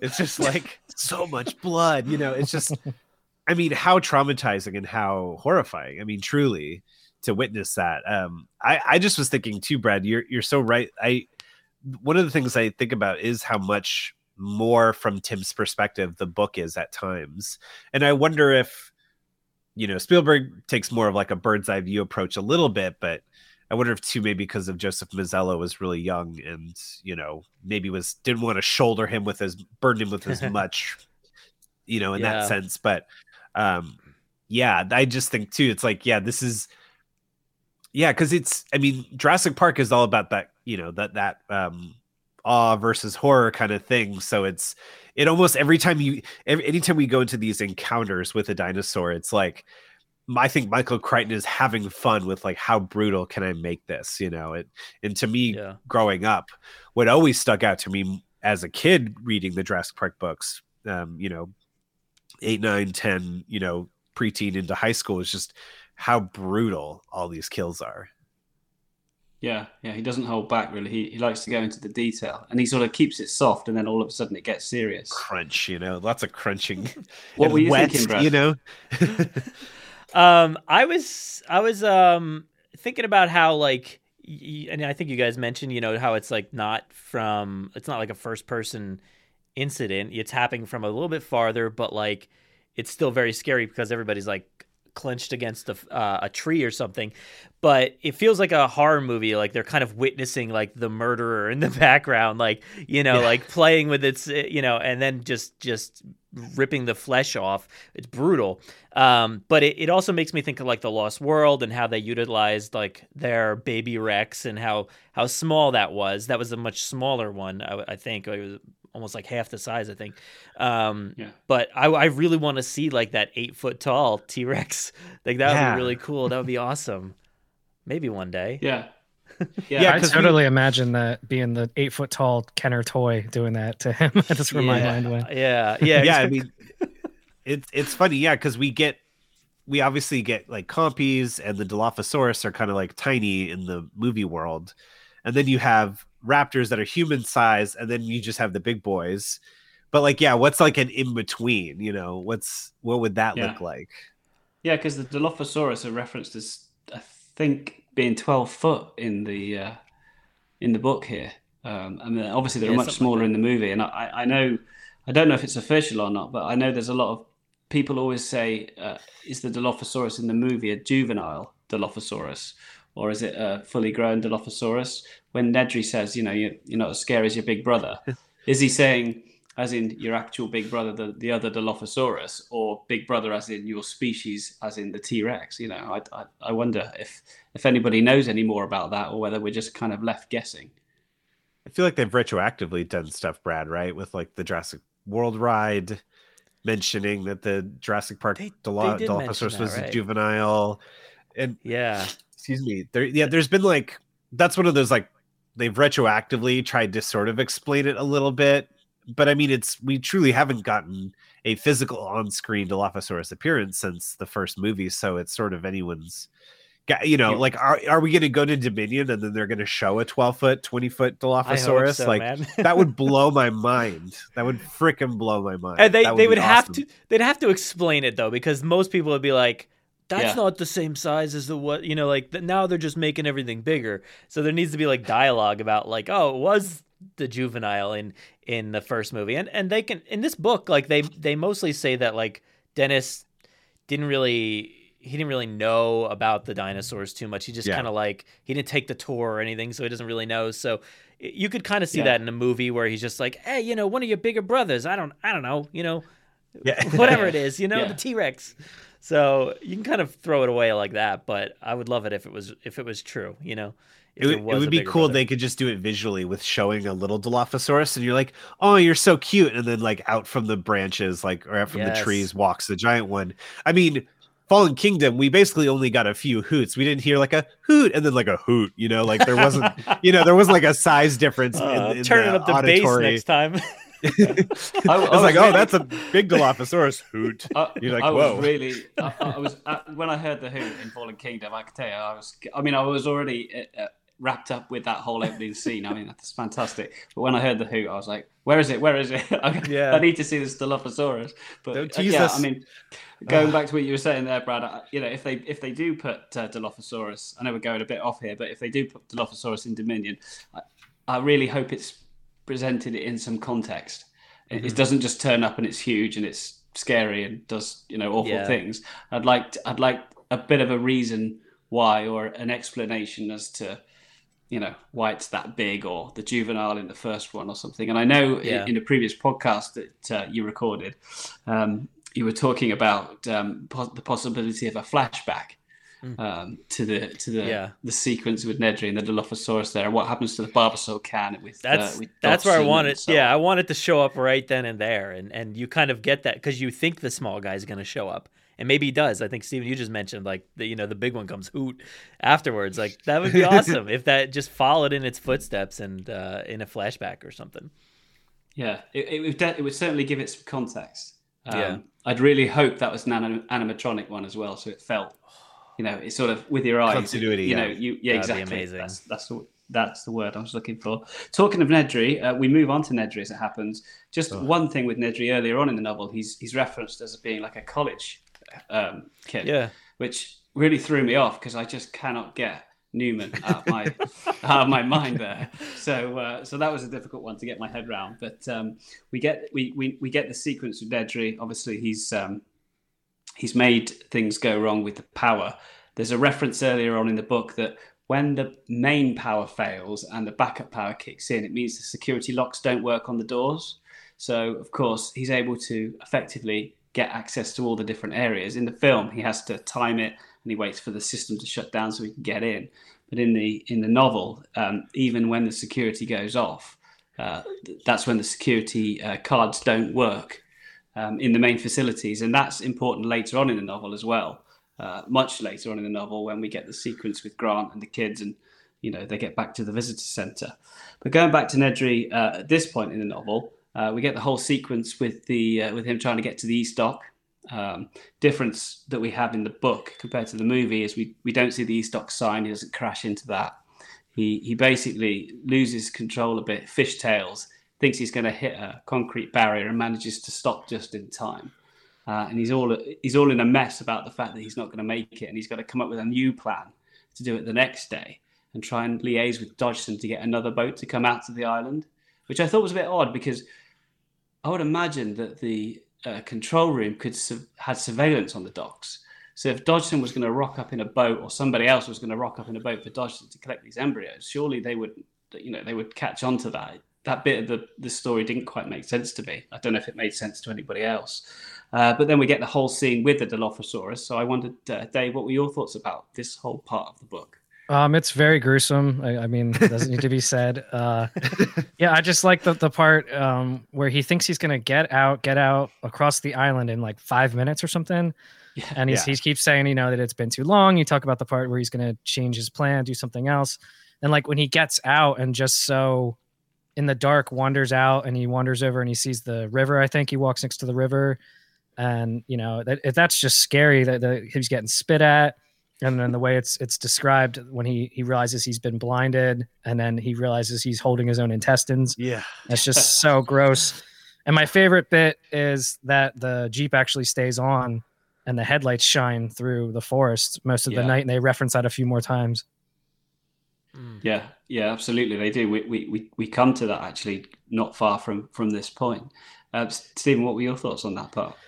I mean, I think to me the most interesting thing, or one of the most interesting things about this part, or, or about Nedry's plan, and I think because it's one of those things that you just don't question as a kid, or at least I didn't when I saw Jurassic Park. I- just assumed Nedry was leaving, and so to me, reading the book, it was this revelation of like, and I don't know if it's the same in the movie because I, I think they leave it vague, but the idea that he is just going to sort of and then come back and pretend like nothing ever like he was just went out for a, a piss and a and a soda you know like that idea uh, like to me that feels more realistic to like actual espionage because it's like it, it seems smarter that he would do this handoff pretend like everything is normal and then when he's done with his job he can just leave and everybody's none the wiser. Like actually running away like you've just put a target on your back basically. So to me the it was always like to me this was this was like the kind of shocking part of this book of like oh wow nedry was like gonna just hand it off and then go back to work like as if nothing happened. Like, i don't know that that felt very like there to me there's a through line in jurassic park of like that the movies don't really touch on, which is like this kind of industrial espionage. The you know, I th- I mean, I think that's why people are excited for Dominion with uh, with um, Bowson coming back and Dodgson. Like, there's all that stuff, especially in the beginning of the book when you hear about the sort of world of genetics and stuff. And to me, the plan in the book with Nedry felt more like adult and more like thought like or more just more like technical where in the movies it's like he's just going to run away with the goods but that that's just how I thought about it as a kid growing up. Yeah, no, absolutely. Brad, what, what did you think about that pit? Um, yeah, I mean everything everybody just said. I I do like that fact that like Dodgson's got his own boat, and it's not like he has to like get the stuff to the boat before it leaves, you know, because of the storm and all that stuff. Um, so that's interesting to me. Did it take Dodgson's boat 18 hours to get to this island as well? Like, he has to come back yeah. tomorrow. That really sucks. Like, hey man, sorry, you just drove 18 hours. Like, turn around. but yeah. uh, but it's so it is just such a brutal moment, and it's you know. I, I, I wish we could see something like this, but at the same time, you know, I, I appreciate that these are like family movies and and and stuff like that for the most part. So like that really wouldn't fit in there, but reading it, it's just a completely different experience. And I like you in the movie, you don't really like you see him just like cover his eyes. He's like, ah, but like, and you know in the back of your head he's probably blinded and all that stuff, and he hits his head. But like, y- you you hear him like basically like, I'm blind now. Oh gosh, all this that he's like describing it all, and it's just it's brutal. It's so brutal. My stomach hurt while I was reading it again. Yeah, I, that, that bit when he when he says about you know his intest feeling his intestines. Yeah, I don't know the way that that's actually written. You you could all of it in that moment that you read it, you can you really get that sense that he's just realised that's happened, and then it, mm-hmm. I think his head ends up in the Dilophosaurus's mouth or something like that. Ooh, you know, yeah, and, he, and, all he so... can think of is you know, please let this be quick. And I just yeah. think you know it is really brutal. We just go from this this dodgy guy, and then all of a sudden he's getting completely done over by this by this dinosaur. I like the fact yeah. as well that, that, there's a little bit in there about how uh, Nedry wanted to meet Dodgson in the airport, so he could say, uh, you know, he, he could say Dodgson's name in order to record him, so that he could kind of use that as blackmail if Dodgson didn't come up with the money. Um, it, it, reminded me of the, you know, Dodgson. We got we got Dodgson here. You know, it was kind of like they, they sort of took that little bit yeah. in the novel and thought, well, how can we? I mean, it doesn't make any sense in the novel in a way, apart from the fact that Dodgson doesn't want to get recognised. We don't know that Nedry's necessarily recording him, but that was that was the one of the the things I, t- I took from that. Mm. Um, and then we get uh, we, we we get a bit with Harding, uh, Gennaro, and uh, Sattler. They're driving through the park, uh, going back, come across a fallen tree, so they have to turn around um, and go through the maintenance road, which I quite like. I quite like the idea of the maintenance road. It's just another, a bit like um, going back to Jurassic World, uh, Stephen, with what you were saying earlier. You know, there's these other parts of the park, the sort of infrastructure parts of the park that you don't really think about, even yeah. when you're walking around, say, Disney or something. There's so much going on that you're just not aware of when you're there as a guest. You know, you just well, think you yeah. just see the main bits well, I, I mean, I worked at Disneyland. Uh, that was my first job in high school. And for those who don't know, I guess I'm sorry if I'm ruining the magic of Disneyland, but it's it the the the Disneyland in California. It's almost like there's two layers. There's like an you know you see the outside of the park, and then you're on the inside.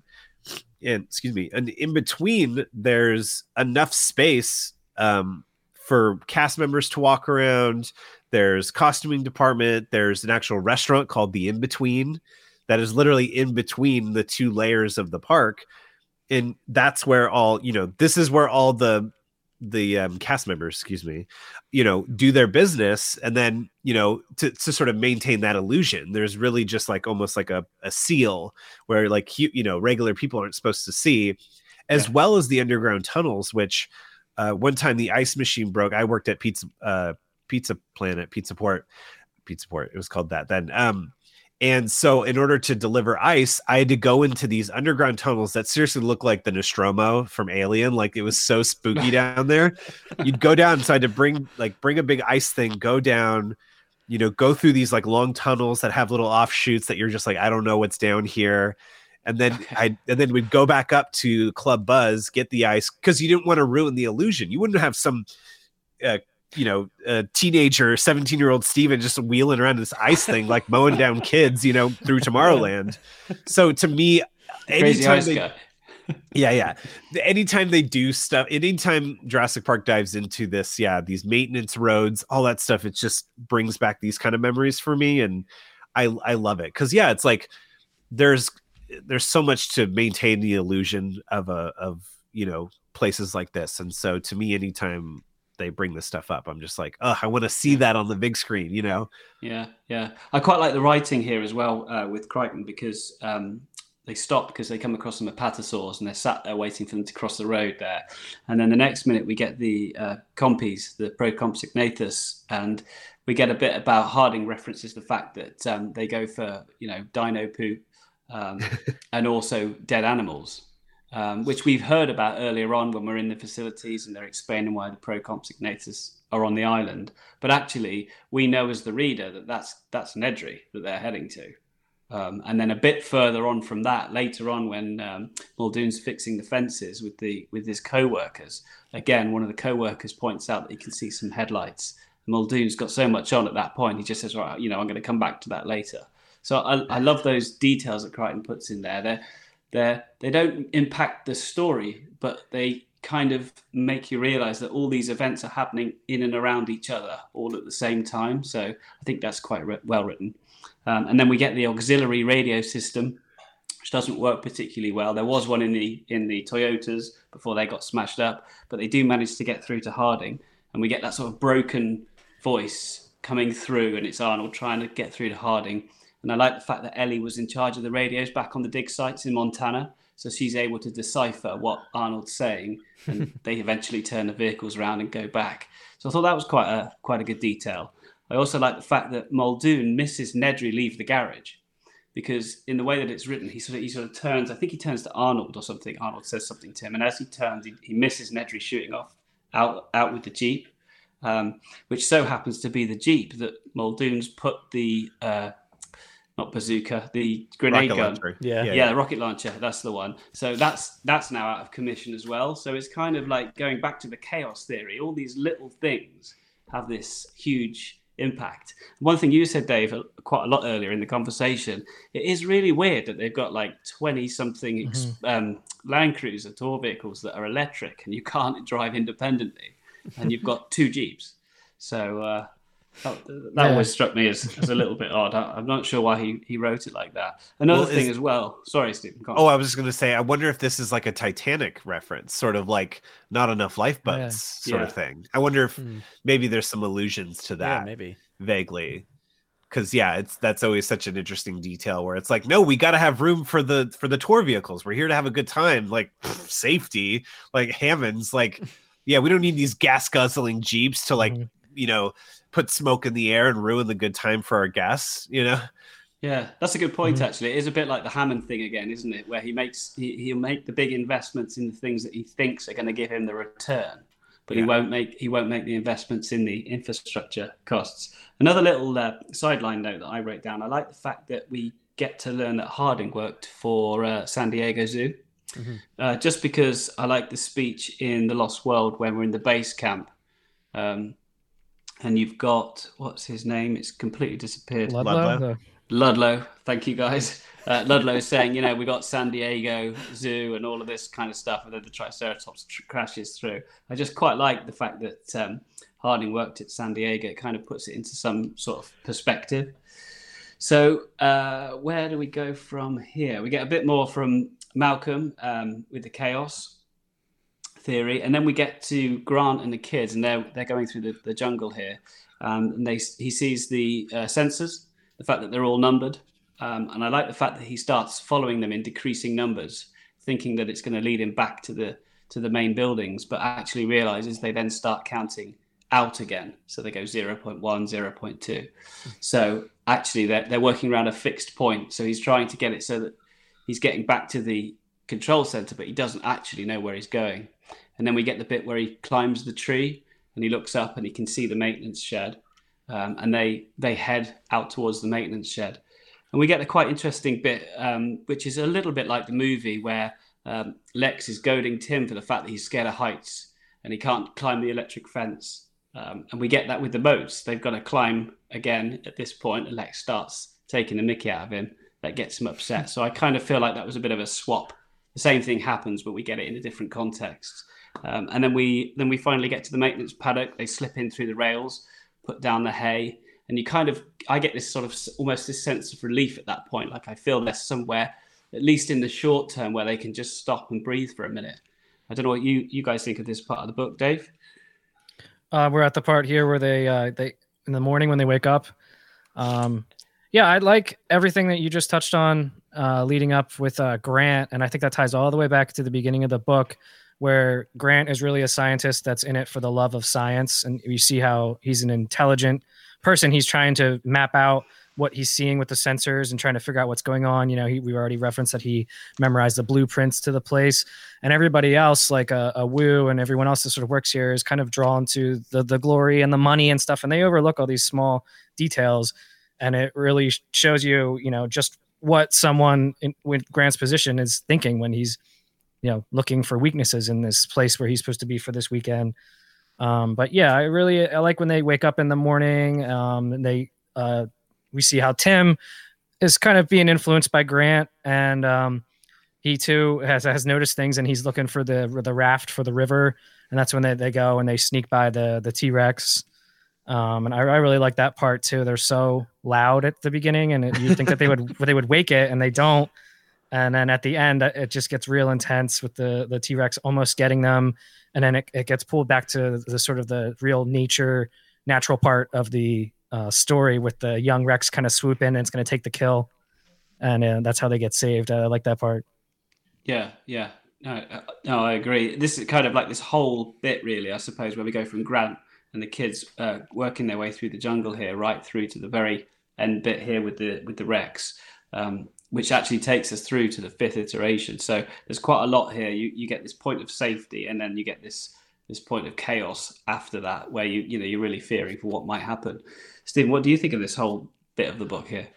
No, I I mean again to me the the exciting thing because I've grown up reading this book and, and it just feels like you know it, it just feels like a warm sweater like rereading Jurassic Park like you know and and to me a lot of it is enjoying the parts that aren't in the movies and you know the whole maintenance shed and like laying down with the hay like it's just you know it's that kind of stuff where it's like just trying to imagine and um you know just trying to imagine this stuff is just so cool and yeah i yeah. don't know. It's you know it's their journey is like thematically other than of course the boat stuff like it's still kind of the same but it's almost mm-hmm. like again it's this idea peter jackson talks about when making lord of the rings like you know in the non-extended editions like he, he's like you know you could almost imagine that things that that uh, in the book happen in between the moments they show on screen. And sometimes yeah. I like to think about it in that way because hmm. you go from in the movie you go from uh, Grant and Lex and Tim in the with the Brachiosaurus, and then they go, and then they're in the, walking in the trees and discover the eggs, and then they go to the field with the Gallimimus and the T Rex, and then they go to the electric fence, and it's like it's very like it's not as like real time continuous as some of the other characters in the movie. And so you could imagine them taking a break and napping or you know or or um you know or or that the whole raft thing happens you know in the movie just in between these moments or something like that like yeah. that's the kind of that's like that's where m- my mind goes when i it's anytime people are walking from one place to another it's like they have yeah. to kind of do these kind of ellipses in the movies to sort of just pick up the pace. But um, I love that the book can really show you their journey in real time. Yeah, I, I agree with that, and also that the comment you made there about the Lord of the Rings. Um, I agree completely. I've read the novel, uh, well, all three books, and there's a, I mean, there's so much in there. It would be a, I don't know, a week of a movie. Yeah, you'd yeah. To, you'd have to take a, a, week off work just to just to watch the Fellowship. To be honest with you, there's so much going on. I think the movie does a really good job. Just going off on a, on a sidestep here, does a really good job of giving you enough of all of the information. If you're a lover of the book, you can really appreciate the film for sure, and yeah. you can imagine all these things are going on in the background and that goes to your earlier point about if you slowed down Jurassic Park the movie, you could probably fit in Jurassic Park the novel, and it would it would pretty much make sense as it goes goes through. But yeah, I, th- I think with Lex oh, and Tim, oh, I was just going to say, I think with Lex and Tim and Grant's stuff, especially, I think obviously having Gennaro and Ellie and Muldoon and Hart, you know, all that their story is like very different, you know, in the movie. But I think with Lex and Tim, like the the real like meat of it is is almost you know almost the same. Yeah, yeah, definitely. Brad, what, what what are your thoughts on the, the bit leading up to them finding the uh, the building here, the safe house, uh, and in the morning where they wake up and there's the baby Triceratops and so on? Yeah, I um look, I love the pacing of the movie uh, tangent, but like they, they everything's paced so well outside of like yeah, you could fit a lot of stuff in between Grant stuff, but like it leads and builds to like this crescendo. And this kind of like still goes up and down and up and down. So there's a lot of like lulls in between. And i kind of like that i appreciate like the ability to go do other things and and like go to this sauropod maintenance building. And uh i think it was referenced like that building was referenced in like the section just before that. And then it like oh hey they found it. Um and then of course that that baby trike it's like i love that i love that it's just named ralph and it's just it's yeah. ralph yeah, it's yeah. just like a it's kind of like a reverse Brachiosaurus scene in a way because like Lex is there and like comfortable with the whole situation and like giving like Grant the okay to come in and give some pets and stuff like that. Um, yeah, but yeah, it's it's very cool and it kind of mixes like a bunch of things and um, and then and there's like that T Rex stampede moment. Uh, there's a there's some I've, some quote in there about a Maiasaurus that that I guess Grant and Horner like described what it was, and I, I took a note of this because I thought it was interesting for Fallen Kingdom at least. They mentioned that this Maiasaurus had an upcurved upcurved lip, which gave it the appearance of smiling, and it, like that that made me think because people are still saying constantly, uh, whether it's emails or you know Twitter or voicemails or whatever, that like the the um Indoraptor is like is weird because it smiles at the at its prey in a way, and I'm like, okay, well, this kind of like maybe they got it from this, this the appear the appearance of smiling. So I'm gonna go with that from now on when everybody talks about why is that thing smiling. Like it's just the appearance. Yeah. It's not really smiling. but um, yeah, then they make it to the rafts, and that's just like that's amazing. Like yeah, the entire thing. Um, and of course, we don't really get that in the movie. We get like a bit in Jurassic Park 3 that's like similar, but not really. Um, but like other media has taken this approach, like whether it's like Jurassic Park the ride, you know, kind of takes this approach with like the the rafts and the wrecks and all this stuff, or like uh the Jurassic Park like game for like Sega Genesis or whatever. Like yeah. there's that yeah. whole section where he's got like a little raft with like a, a engine and I love all that stuff. Like uh, so more raft usage in films, please.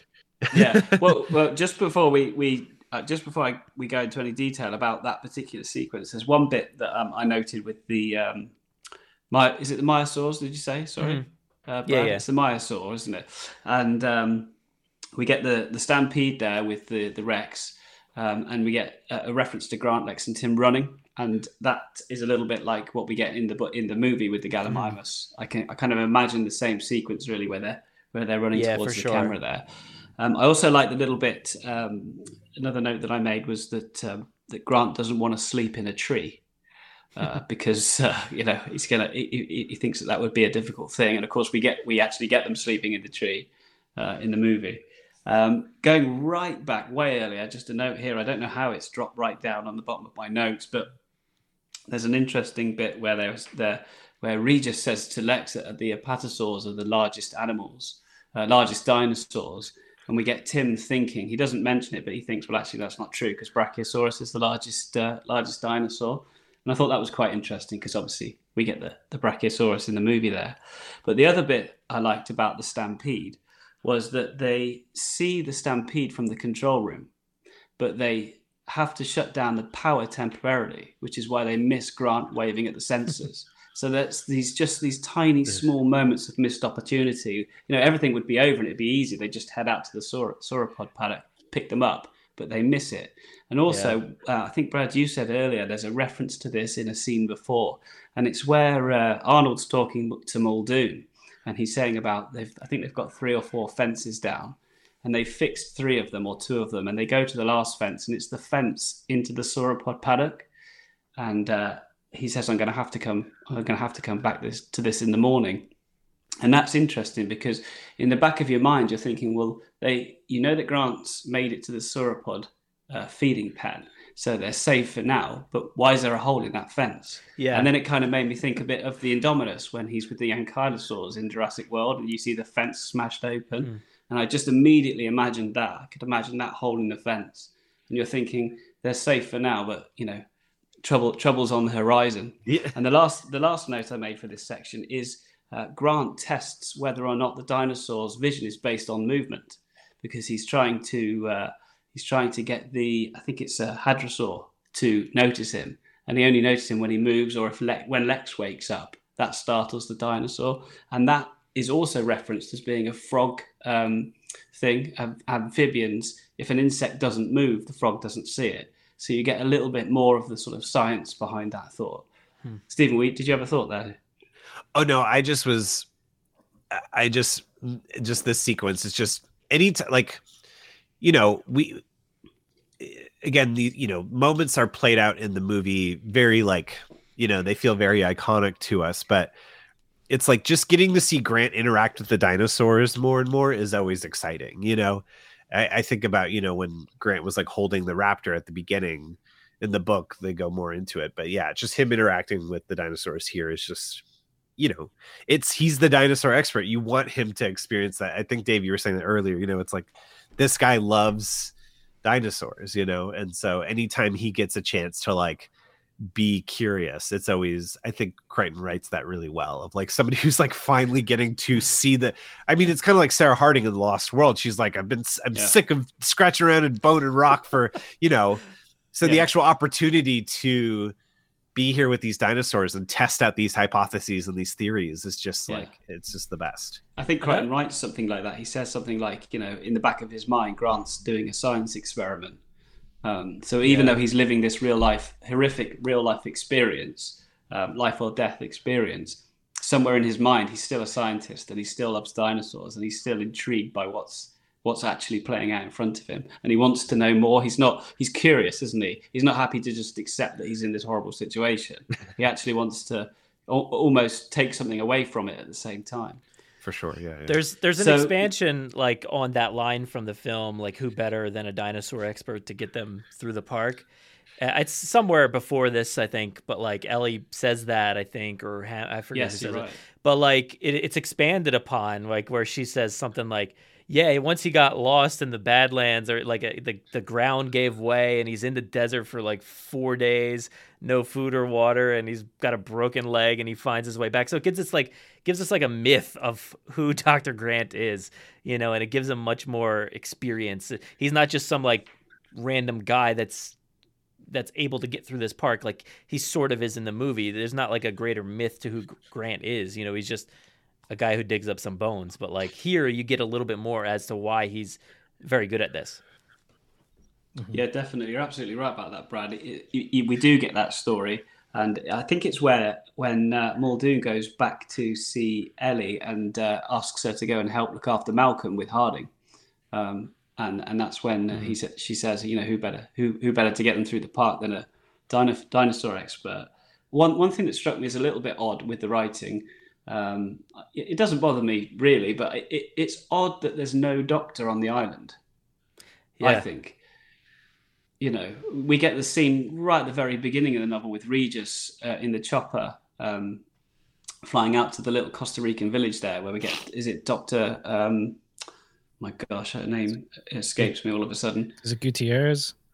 No, Gutierrez is the Uh, guy with the the Compsognathus. Okay. Yeah, yeah. Um, I can't remember her name, but you know we've already had that, so they've already had to get somebody off the, the island when Regis is saying, "Oh, he was attacked by the backhoe," and actually he was attacked by the raptor. raptor.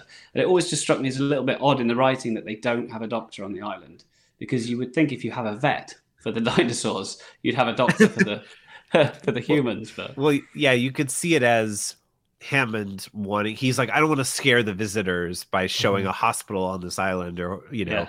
But it's like even at uh, recently, I learned, or not recently, but when Universal Studios is opened, uh, when I got a pass at Universal Studios for the first time, my friend who goes was like, "Oh, well, you can go to the. There's like a doctor, like there's like a." first aid office at Universal Studios. You can get sunscreen, you can get Advil if you got a headache. Like, you know, there's this there's like some universal hacks. Like, have yeah, you- you're you're totally right that like it's very odd that they wouldn't even have like a basic first aid. Yeah, because even I'm trying to remember in the cars in the book, do they describe them as having? Because I was always fascinated by like you know when Grant pulls up with the flare and the flashlights, but mm-hmm. like there's got to be a first aid kit back there. But I wonder if Hammond's like, no, I don't want to give people the appearance that you could get hurt. Like it's not even an option. It's like, come on, like something could have somebody could trip and fall. I mean, Yeah. Tim Tim tri- Tim falls in the movie. You know, he you know he falls when he's trying to walk over to visit the Triceratops. Like accidents happen. You know, much less you know dinosaurs could potentially eat you. Yeah, yeah. I know it's, it is an odd detail, but then I suppose it would make it less important to get the power back on to get a chopper to the island to get Malcolm. So I, I wonder if that's why he sort of, I don't know, tried to write it in that way so that, that, that there was more of a reason uh, to get the power back on because people's Yeah. lives were at risk or something like that.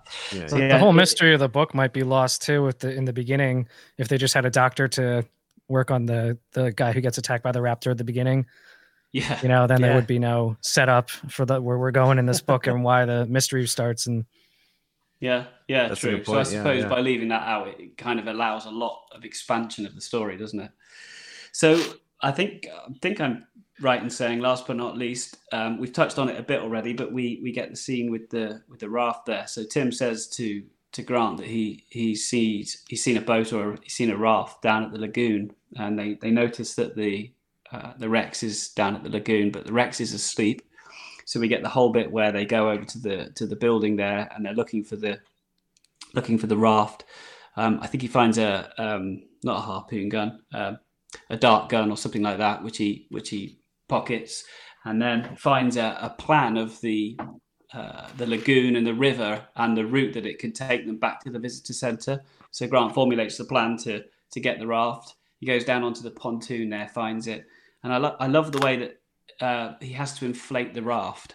I think that cinematic it feels really cinematic to me that bit. I can imagine the suspense. I know Spielberg's got a great knack of not having any score at all. Like when the T Rex attacks in the movie, there's just no music at all. All we get is the rain, and I think it really feels really human, and you can imagine yourself in that moment. And I really took that from the raft when he's inflating the raft. I can just imagine no noise whatsoever. Rex is asleep over on the bank there, and I imagine it being quite a sunny, warm, quiet day. And all of a sudden, you've got this, you know, this raft expanding, and everyone's thinking, "Well, that's going on." And of course, the Rex sort of lifts his head but falls back to sleep again. And then we get the finale in the lagoon, and the and the Rex coming after them. So I wondered, uh, Dave, what are your thoughts on this this last bit before we get to the fifth iteration? Um, I think I said some stuff about it earlier, but um, Yeah. I can't think of any specific examples. But like you're saying in a movie, you know, it's like you're not trying to wake the sleeping giant, Yeah. you know, and it's it's very comical because you think it would wake it up, and it really gets woken up at the end by by Lex. But um, yeah, I mean, I know that would be real life. Uh, the shrill little voice would definitely wake it up, and it's Yeah. it's cool to see um you know the the t-rex actually swimming and, and how swift it is through the water and coming at them and everything and i think i like i already said before about seeing um that, that's very you see in the in the documentaries and stuff uh, um when there are kills by like a lion or something and a jackal or hyena or something is always trying to come in and take the scraps and stuff and that's very much what the young rex does and i like that uh, again grounding it back to these are animals and not just monsters Yeah, yeah, no, uh, definitely. Stephen, what, what were your thoughts on this particular part in the lagoon here? Well, I had to bring some show and tell. Obviously, sorry, listeners, but this the Crash McCreery Sleeping Rex. Excuse me, talking to the mic. The Crash McCreery um, Sleeping Rex concept art has always because I got these cards, you know, first before I read the book, and so the Sleeping Rex. This image is always like that's what I imagine when I read the book, and it it's just that notion again, like you're saying, Dave, that these are animals, like it's it's cool in the book that we get these you know we get more of it we, we almost get like examples of moments of these as animals. It's not just like here's a moment where they represent you know a monster and here's a moment where they represent an animal. It's like you get a fuller spectrum. Like the t-rex gets to be the t-rex is almost like humanized a little bit more in that way you know of like Yeah. just getting to watch it sleep and it's just like you know probably like brushing the flies away and it's just like yeah i don't know it's just it's such a cool you know it, it it's just every time you think about dinosaurs it's just like whoa like these things were real you know Yeah, yeah, it's definitely written like that. Brad, what are your thoughts on this last sequence that we get in the in the lagoon here and the the the, the intrepidation and the, the fear that, that they face? Yeah, I I uh I love this moment so so much, and I'm kind of sad that like I don't think we're ever gonna get like a sleeping T Rex scene. Like this is like such a big moment from this book that's just left out of any film or anything like that. You know, they're always mining, but the the only chance we've ever gotten of that, I think, is that obviously in Fallen Kingdom that it was tranked. It was a bit different, like the Rex there, not as. I think this scene in the book is way better than than that moment uh, as far as what I would want to see. Um, but we have gotten like iterations of like dinosaurs sleeping lately with like season two of Camp Cretaceous. You got like a huddle of like baryonyx sleeping you yeah. know together. So cute. And then a compy was sleeping or a few compies or whatever. Like i just want more of that. That is so awesome to see like such a eh, you don't really see things like that. I mean i, I feel like i don't ever see animals sleeping outside of like my cats and dog. Like i want to see like i just want to see like something massive just asleep there and people trying to tiptoe by it like i really would love that kind of scene but uh it, this is just such a fun moment just like the whole chase sequence and the the swimming and running and, and all that stuff in the in the water and uh um you know the the little rex coming back again and and uh I think uh, I forget who mentioned it before, but like you had like it's more naturalistic stuff, you know, seeing these two fighting yeah. over the prey and stuff like that. Yeah. So I love that kind of thing. I mean, I I rewatched um uh Kong Skull Island recently, and there's like a moment in that movie where like Kong's just washing his body off, and then like you know something kind of like gets at him, and he just like rips it out, then he just starts eating it, and it's like a natural moment. Like you don't really get a lot of that with Jurassic, so it's good to have that kind of stuff in a in a book. Yeah, no, I agree with that, and and um, yeah, because a lot of the time the dinosaurs, particularly with Jurassic, um, they're there for the impact. You know, they're yeah. huge, they're scary, they're moving fast, everyone's running. But just sometimes when, like you say, they're just sleeping, and I mean that that in itself, that is so scary because he's asleep and effectively has isn't posing a threat. That in itself is threatening because it kind of lulls you into this false sense of security. The last thing you want to happen is for him to wake up. So there's so much room to build the tension there.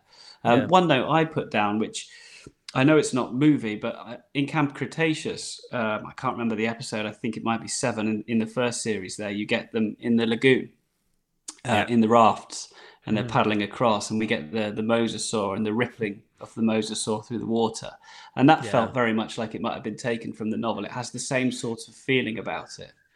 Um, I also like the fact that Grant realizes that the Rex isn't necessarily swimming; it's just massive. So when it's wading through the water there, um, you know, Tim says, "Oh, of course it can swim," but I, I just wonder: is it actually swimming, or is it so huge? walking? Yeah, yeah, because its head's sort of kind of disappearing away, and Grant's thinking, "Please, you know, we don't need shallow water because this thing's gonna, this thing's gonna come back at us."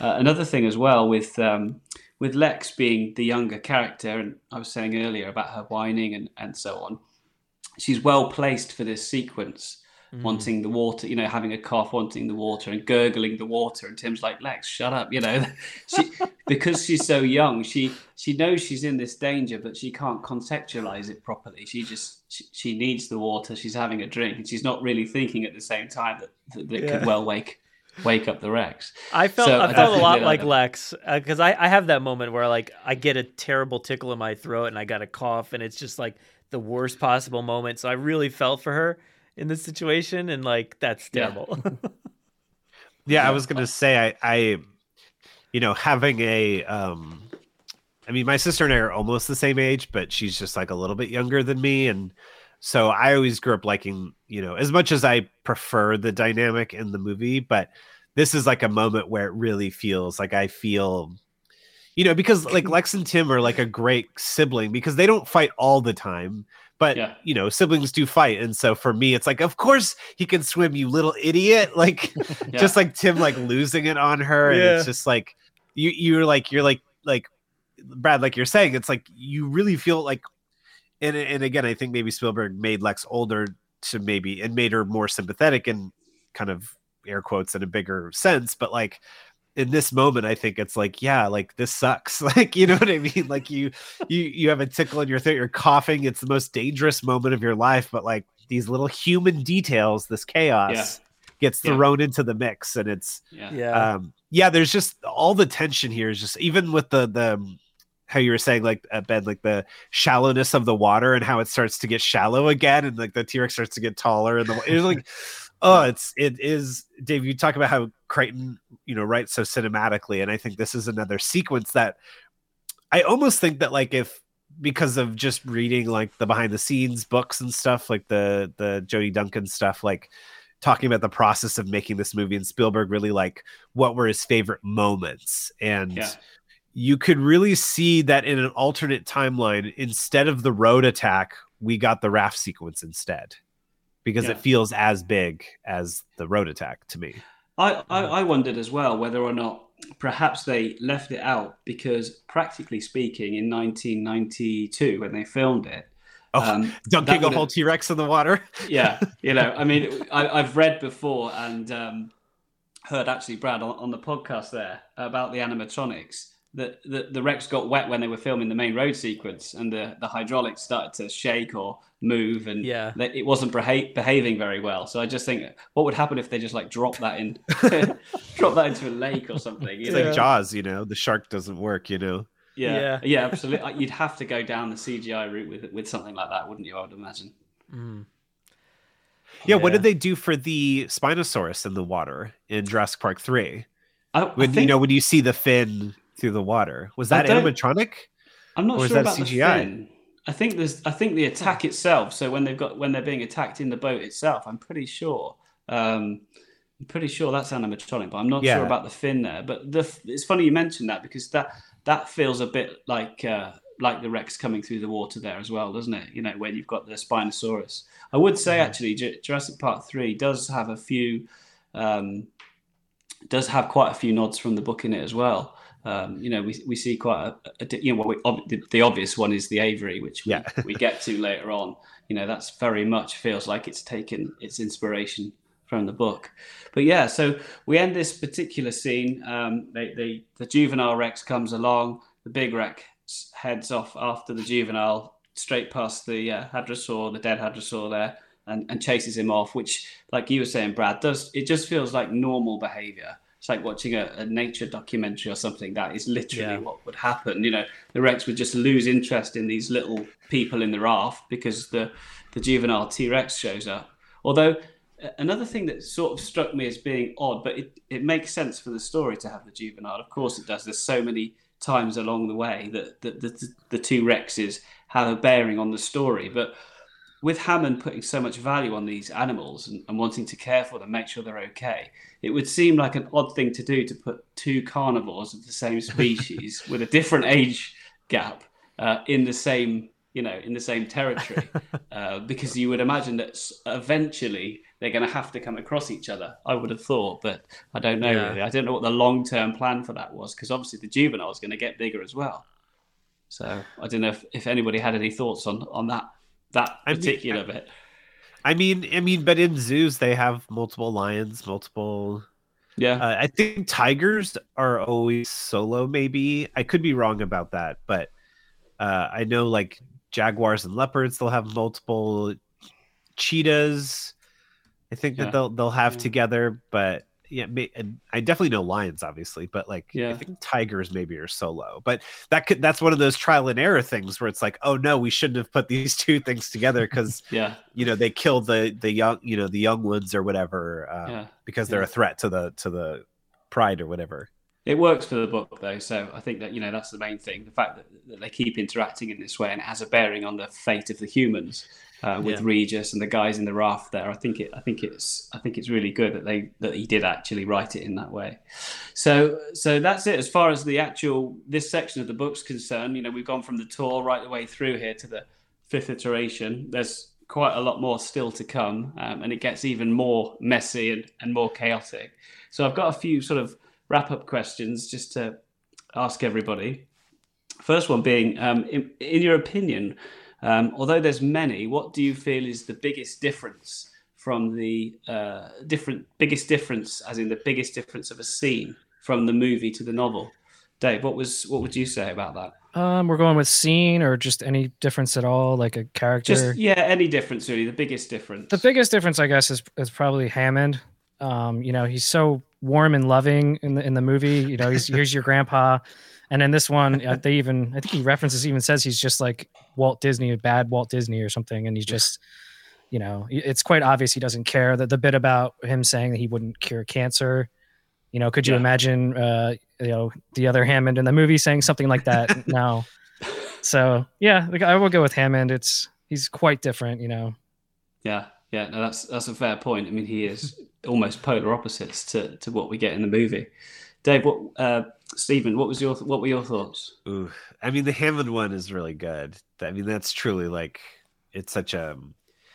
I mean, I think more of just like the overall um vibe, and I mentioned this earlier. That sense of control that I think with Jurassic Park, the book movie it is a once the thing starts spiraling out of control it's it's that's how it goes and this part of the it's it's it was fun to talk about this part of the book because it's kind of the meat of the movie if that makes sense like this is like really yeah. the bulk of the movie i think like yeah. the biggest differences between the book and the movie are at the beginning and the end and this in this area is almost like the most similar overall um but i think that the vibe is different when to me the vibe is very different when it's all out of control versus in the book it's this kind of like we keep trying to grasp at the control and it keeps eluding us and i think to me that's the thing that i really lock into when reading the book is this idea of like okay well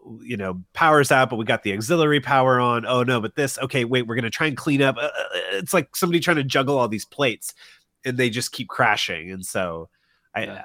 to me that's like the biggest difference in a part of the book that we talked about that to me is overall s- still the most similar to the movie if that makes sense yeah no definitely it's like when ellie says it's this is uh, you, you, never had control it's yeah. all an illusion it's kind of it's so well written that line because actually that's that's the whole story in a nutshell really isn't it yeah Brad, what were your thoughts on on on the biggest difference, whether it be a character or part of the book or hmm. part of the story?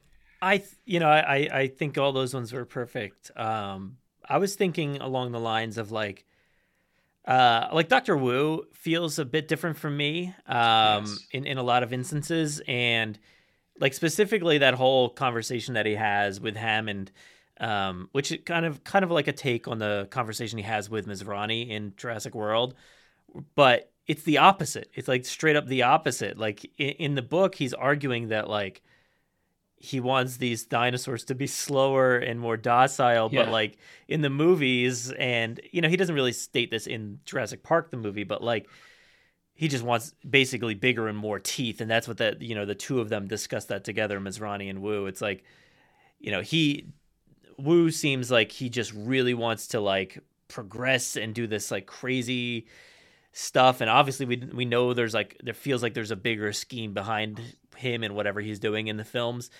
um but i feel like that's a big difference is like his viewpoint on dinosaurs and like in in this he kind of flip-flops a little bit in the book he's like he says something like dinosaurs are real these dinosaurs are real but then like flip-flops yeah. it like a minute later and says like no these nothing about these are real like these aren't yeah. real i made them these way this way they're this isn't real at all so it's like he, I don't know. He's not as like uh, firm as he is in the movie, at least.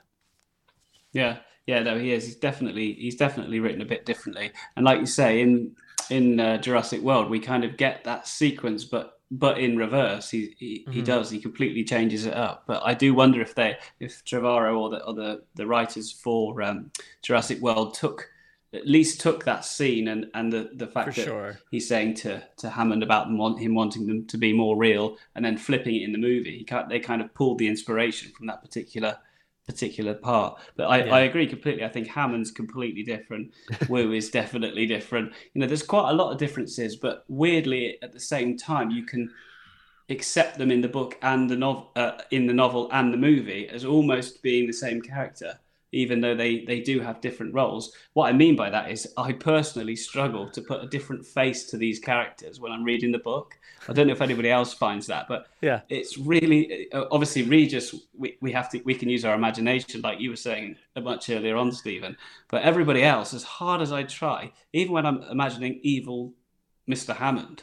I'm still, I've got Attenborough sitting on my shoulder going, I'm still here, you know, don't, don't forget me.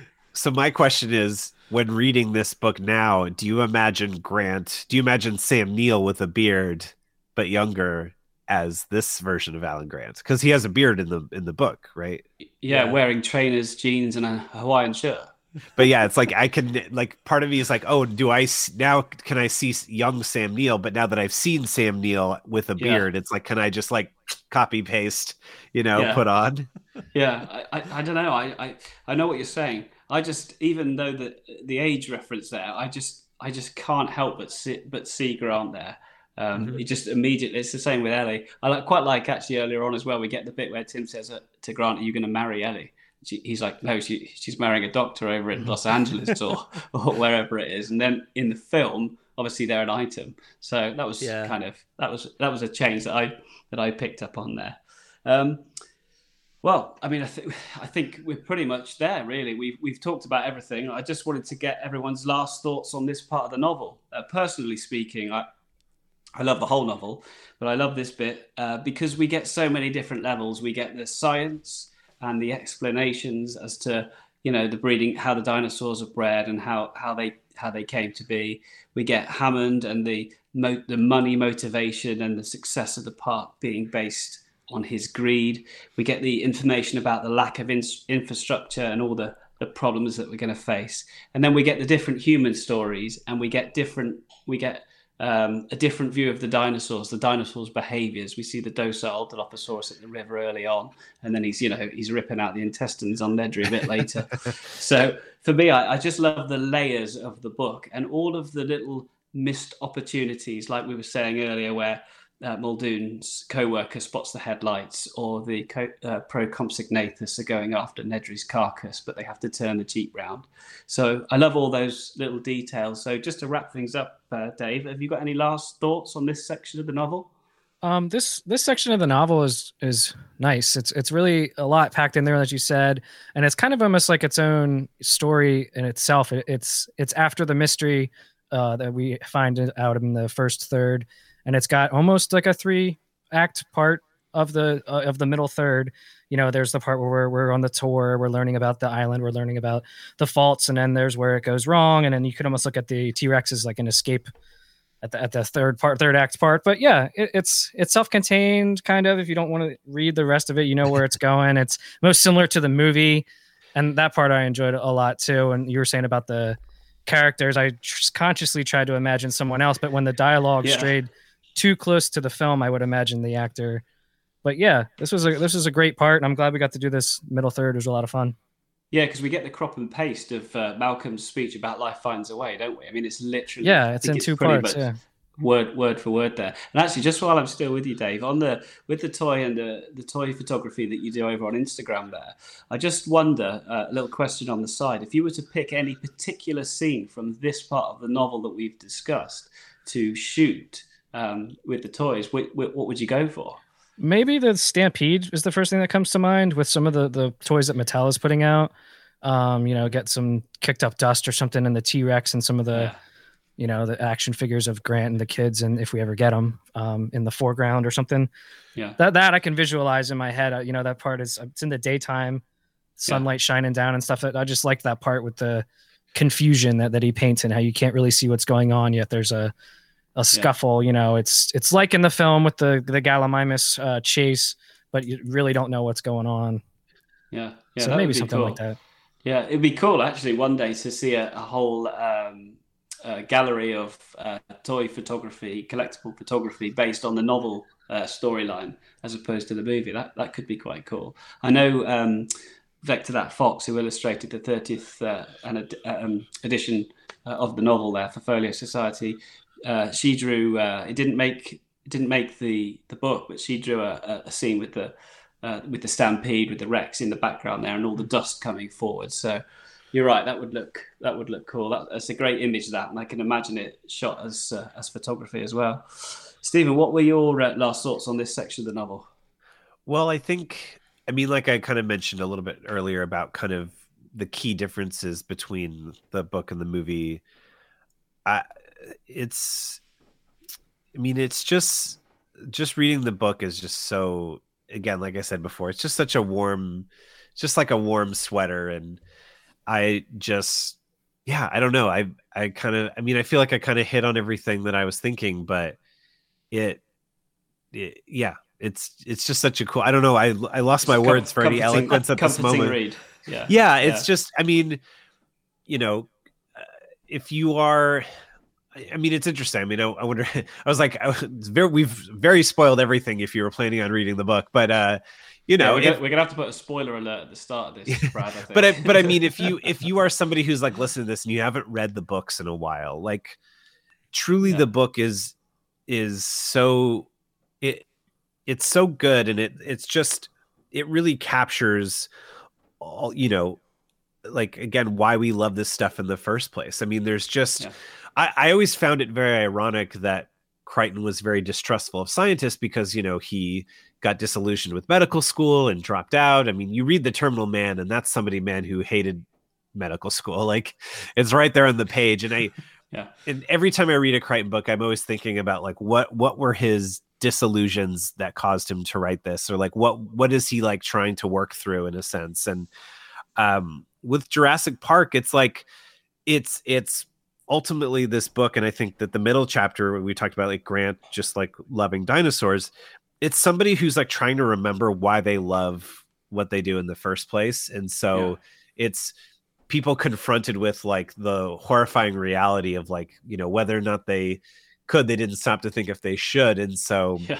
I, I think if you if you were going to reread the book like having that kind of in mind i think kind of makes it i don't know there's there's almost like a sadness of like you know the the uh, that loss of innocence you know it's like we finally got to create these creatures that we love and imagined yeah. as kids and it's not what we expected and they're not gonna uh, again like you know you said earlier with ellie's line you know you never had control that's the illusion so it's like the danger is is not in dreaming of this stuff and wanting yeah. dinosaurs to come true i mean we always talk about like would you go to jurassic park but then it's like having to confront that horrifying reality of like, oh, I always wanted to see a dinosaur. Well, now I'm on the other side of that, and do I wish that I still wanted this? It's the monkey's paw, you know. Yeah, I don't know. That yeah. that to me is like when yeah. I reread the book, all that stuff kind of just comes into my head. So. No, definitely. You make some excellent points. And yes, I definitely would go to Jurassic Park. Just want to put it out there. even, even if my fate wasn't the best, I, I think I'd, yeah. I'd have to sacrifice, sacrifice myself just Me to get on that island. Yeah. I'm there. I'm going. Brad, what what are your uh, what are your last uh, thoughts for for this section of the novel? Well, yeah, I I also would go to the park, no question. uh, but yeah, I mean, it's uh, a lot of what everybody said. It's it's it's a, a, familiar portion of the book. You know, when you uh, when I read through the first third of the book, I was like, a lot of this feels very different. You know, not very much like the the film in a lot of ways. But as soon as we hit this point. Like all of a sudden, it feels so the same. Uh, and obviously, there's major differences that we talked about, but like it felt comforting, and I, I really appreciated that. Um, but you know, a lot of the things that are in this section in particular, uh, which kind of I can say that about probably every section, but I've really missed a lot of these things, and and uh, hope to see these things yeah. again someday. You know, like one day, maybe even though we've seen things that are similar like with Spinosaurus on the water or sleeping T Rex and on the boat in Fallen Kingdom. Like I still want to see some of these iconic moments like brought to life in some way. Um, because yeah, they're just awesome. But yeah, I, I don't know. I love this section and uh, I think over time because I, I, like Dave, I know you said you didn't you hadn't read it in a while either, and I, I don't I think I read it or at least listened to it since Jurassic World, but I don't I don't remember. But um, in my mind, this this section felt more distant from the film. But rereading it again, I'm, I was just surprised, like how close mm-hmm. it actually is. Yeah, yeah. No, you make some good points there, and actually, you're right. The first uh, the first segment, the first um, third of the novel, um, is covered off quite quickly in the movie version of this story. Mm. You know, they managed to with Jophery and the the the raptor attack at the beginning there, and Mr. DNA uh, uh, uh, doing his uh, presentation to them all, and we see yeah. a little bit of the lab there, and we meet Wu. That's all quite cons- quite quick in the novel, and it's kind of like uh, sorry in the movie, I beg your pardon, but in the novel it's that whole first third. Whereas, like you said, Brad, now we're in this middle section we're actually getting quite a lot of what we see in the film. Yeah. So uh, so yeah, no, it's it's it's great. Well, guys, thank you uh, very much. I've I've had a really excellent time uh, this evening. I have to be honest with you. It's been it's been really great uh, chatting all things Jurassic. Um, I love this book. I love the fact that you guys love this book, and um, I'm I feel like I'm amongst the, the Jurassic big hitters here. It's a it's an absolute uh, it's an absolute pleasure for me to to talk all things Jurassic with you, particularly the novel. Um, I think it's it's a it's a great piece of work, and ultimately it's it is the thing that started it all. You know, all of the the toys, all of the collectibles, all of the chat that we have, all of the the, the excellent podcasts that you guys produce, and all of the content Dave, the stuff that you do over on Instagram, it's it's all from this book. So it's kind of it, the roots of it are, are, all in this in this novel that we're that we're all that we've all been reading together. So um, you know we've got the last bit to come. Um, that's coming up in May, which I'm really looking forward to. Um, and we get to see what happens. You know, the story is very much built now. You know, Grant and the kids they're they're out in the park. You know, what's going to happen to them really? We know that Rex it hasn't necessarily gone away. Uh, spoiler alert there.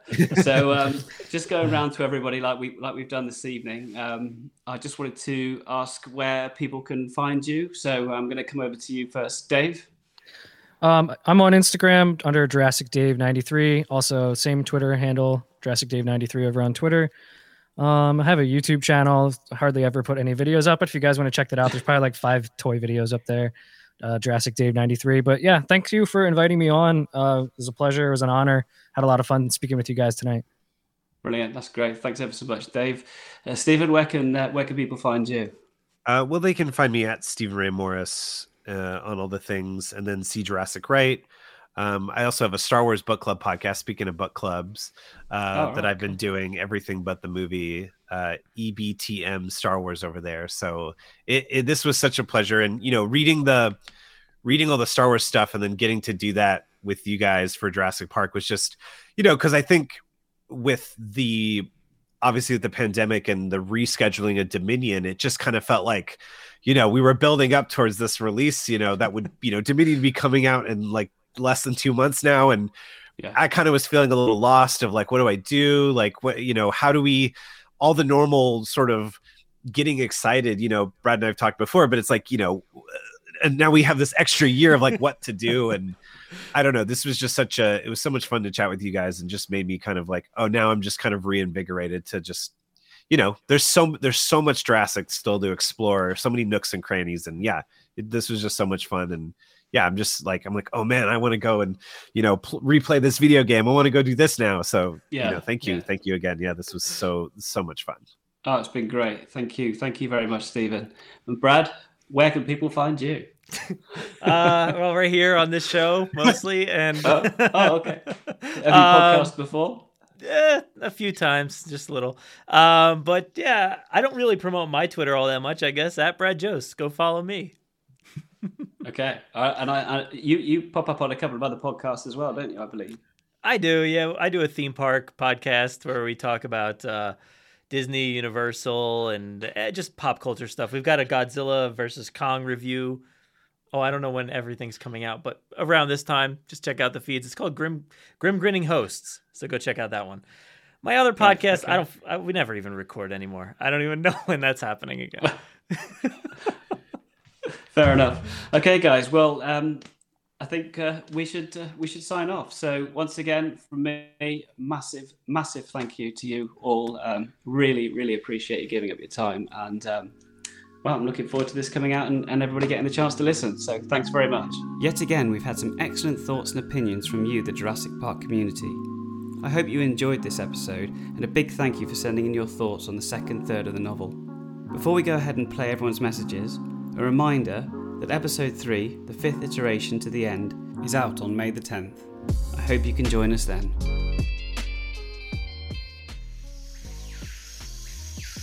Hi guys, Brad here with some feedback for the middle half of Michael Crichton's Jurassic Park. I'm sure all the good bits have already been discussed with Ben and his uh, guests, but um, I thought I'd focus on the little known sections of the film that fans might not have any idea on uh, if they haven't read the book.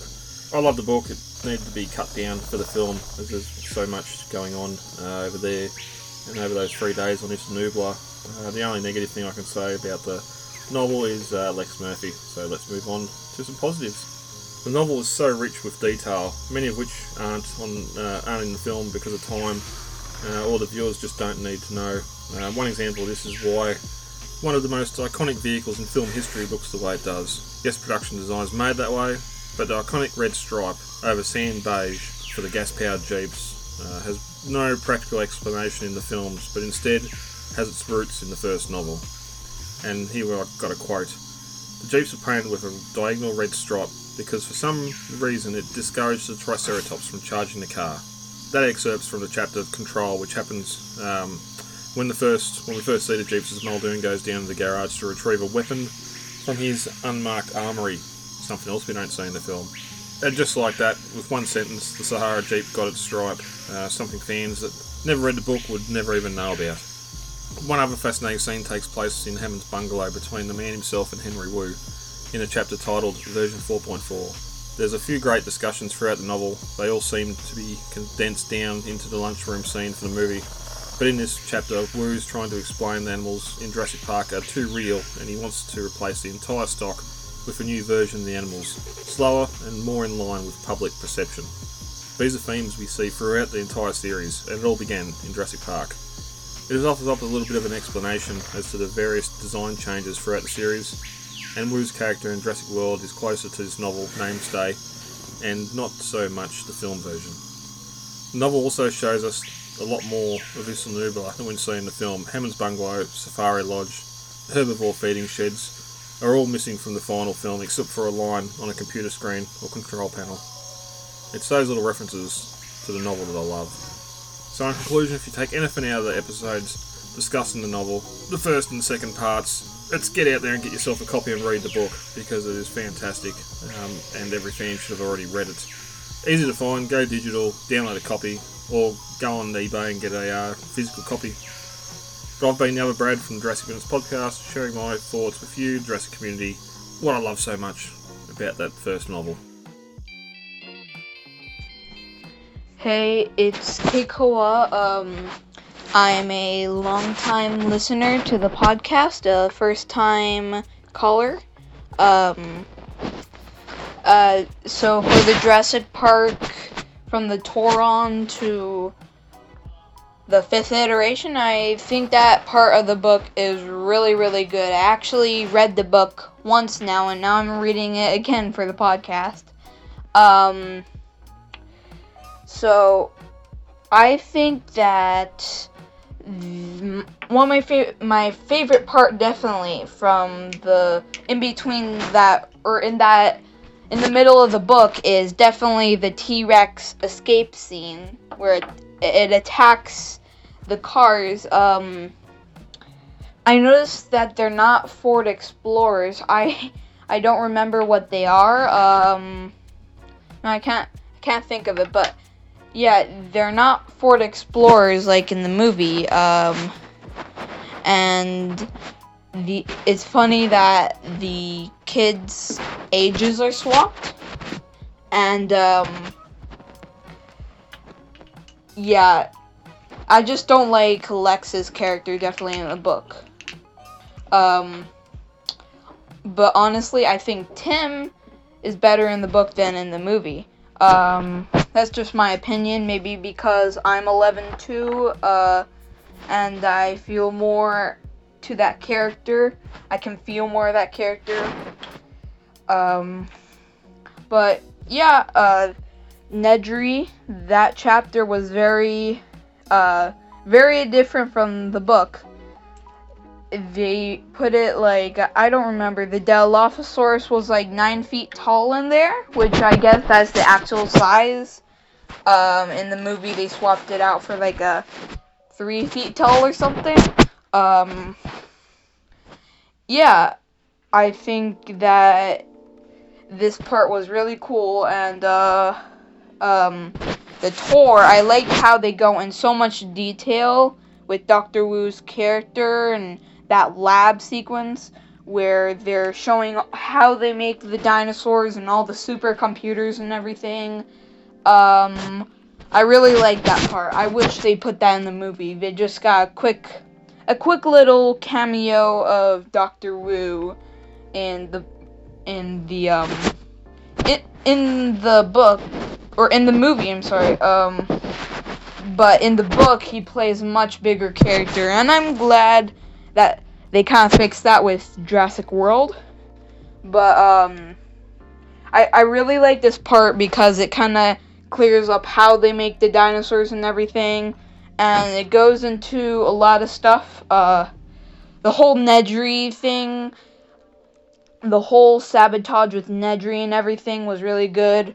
Um, his plan, it, it goes in depth with his plan, and it said he was more of like a a little or not little, but more of a boyish person than you know we got uh, we got Dachshund here kind of person in the movie. Uh, there's a lot of similarities. I would like to talk all day about that that second third of the book. I could talk all day about it because there's so much stuff to go comparing and contrasting the book from the movie. But uh uh just want to say I really liked the book. Um I really my uncle and I are Jurassic Park fans and we always talk about it when we meet up. Uh and he got me into the book. I was into the movies. I'm I I've been as long as I can remember I like the Jurassic Park movies. But when I read the book, it was like a whole new experience that was way better. Or not way better, but it was way different from what we got in the first one. It and maybe hopefully um I'm not putting anything bad on the first Jurassic Park movie.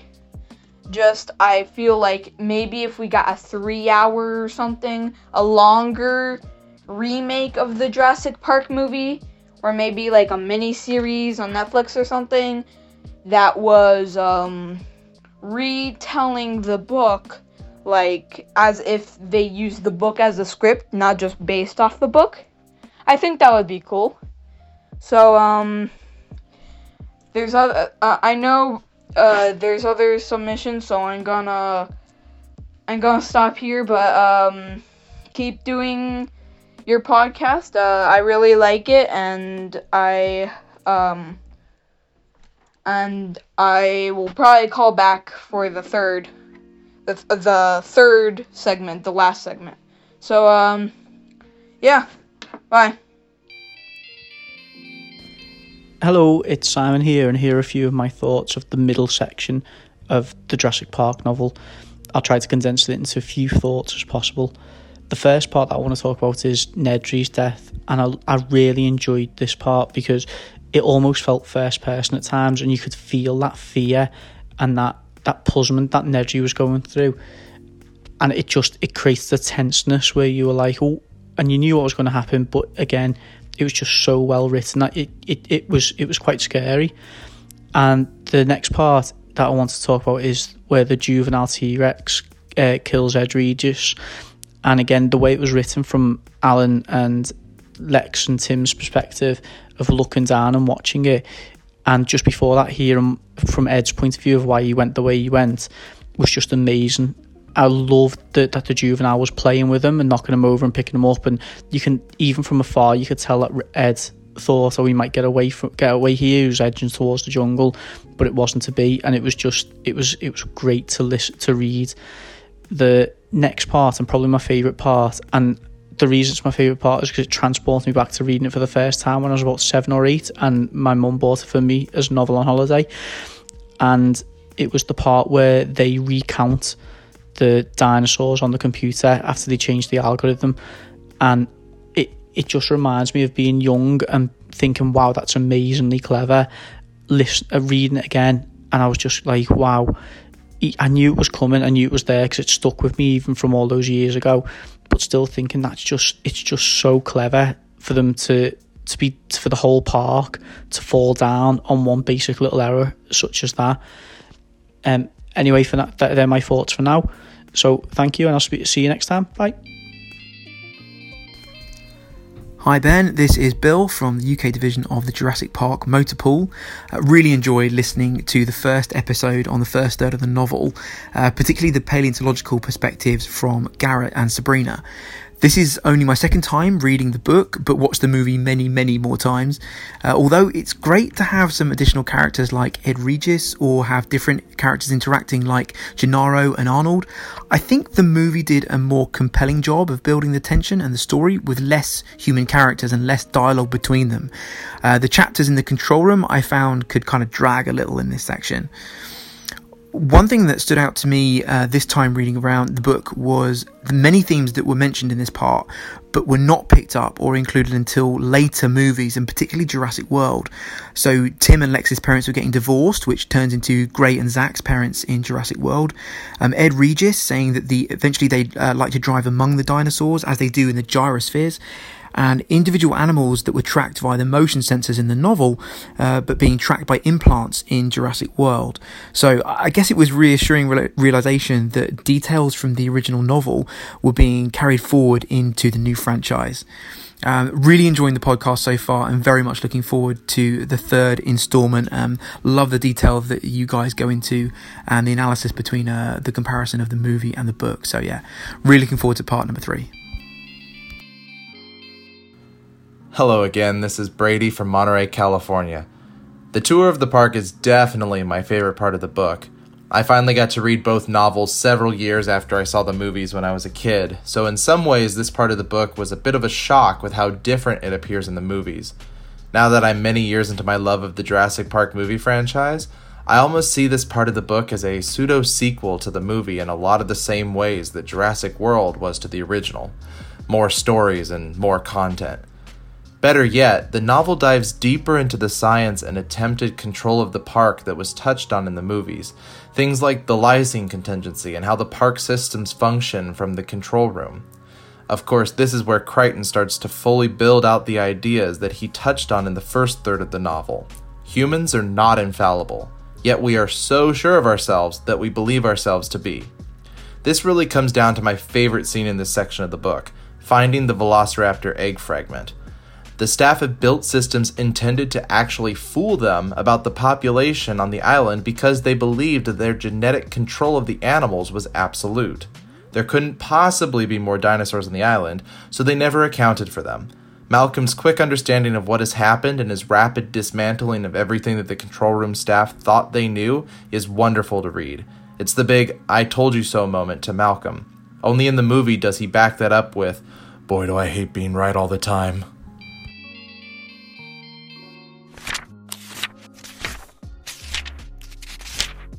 Hi again, Ben and Brad. Chris here from the UK and the IndieCast here. I'm happy to be back with a few more words as we all continue to read Michael Crichton's original Jurassic Park novel. It's great to be in the meat and teeth of the book now, and it's, it isn't disappointing in both excitement and terror.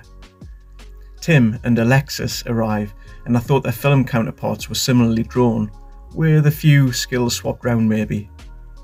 But another thing early on in this section that seemed spot on to me between the film and the movie was the description of the mosquito under the microscope, with the JP scientist extracting the blood for dino DNA.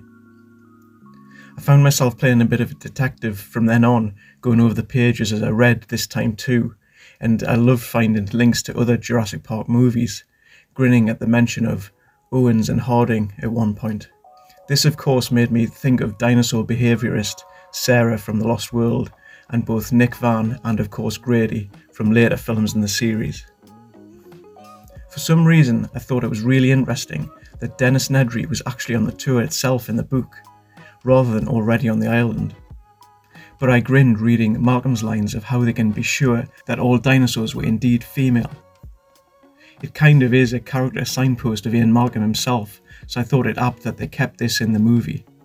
Talking of the movie script, Indiana Jones 4 scribe David Koepp did a deft job of adapting this novel, I think. And I really loved how, again, in the lab scene at the beginning of the tour, all of the really important lines seemed unaltered when it came to the film version. Of course, Doctor Wu does have the lines uttered by Mr. DNA, but I think it's the genius Spielbergian invention of the animated DNA strand character in the movie that lifts Crichton's words off the page and elevates it all to cinematic heights. All in all, I'm really enjoying this middle section of the Jurassic Park novel, although I have to admit I'm not all the way through this bigger section yet, but I'll catch up by the next final review you guys do in May. I love books which hop about between different characters' viewpoints and ones which show graphical charts in them, so Crichton's writing is really suiting my reading style so far. Well, that's about all for now, so this is Chris A from the UK signing off, but turning the next page on this continuing adventure in reading. Thanks again for running this community read and review, Ben and Brad. Oh, Mr. DNA, where did you come from? From your blood. Just one drop of your blood contains billions of strands of DNA, the building blocks of life. Hey Brad, hey Jen. Just wanted, uh, this is Andrew by the way. Just wanted to call in and say that I really enjoyed the second third of the book and that it was intense and I read it to my baby brothers and I think they liked liked the parts where people got hurt.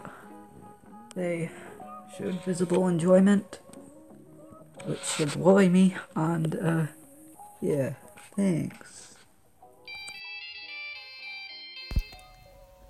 Hi, it's Jared, and I have uh, many, many thoughts and comments for this middle third of the novel.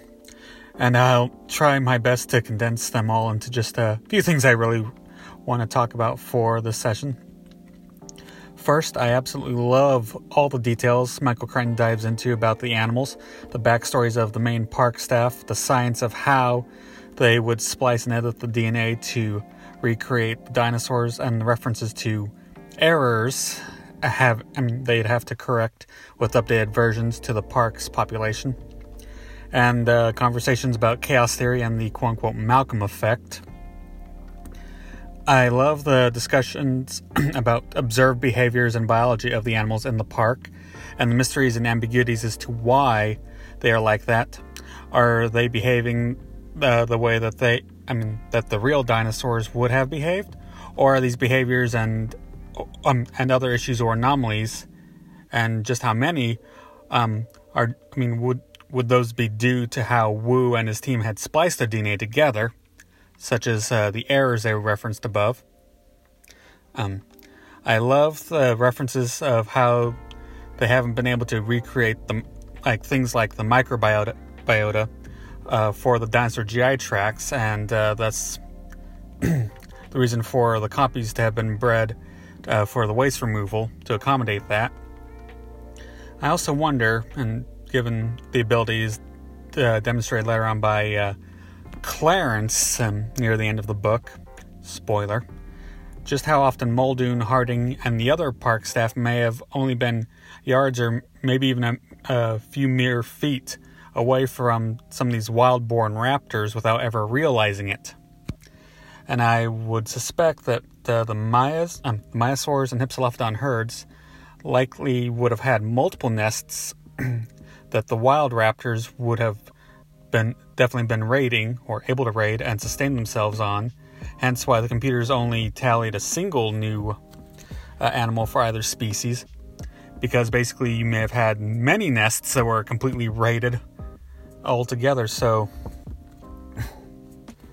so basically, like.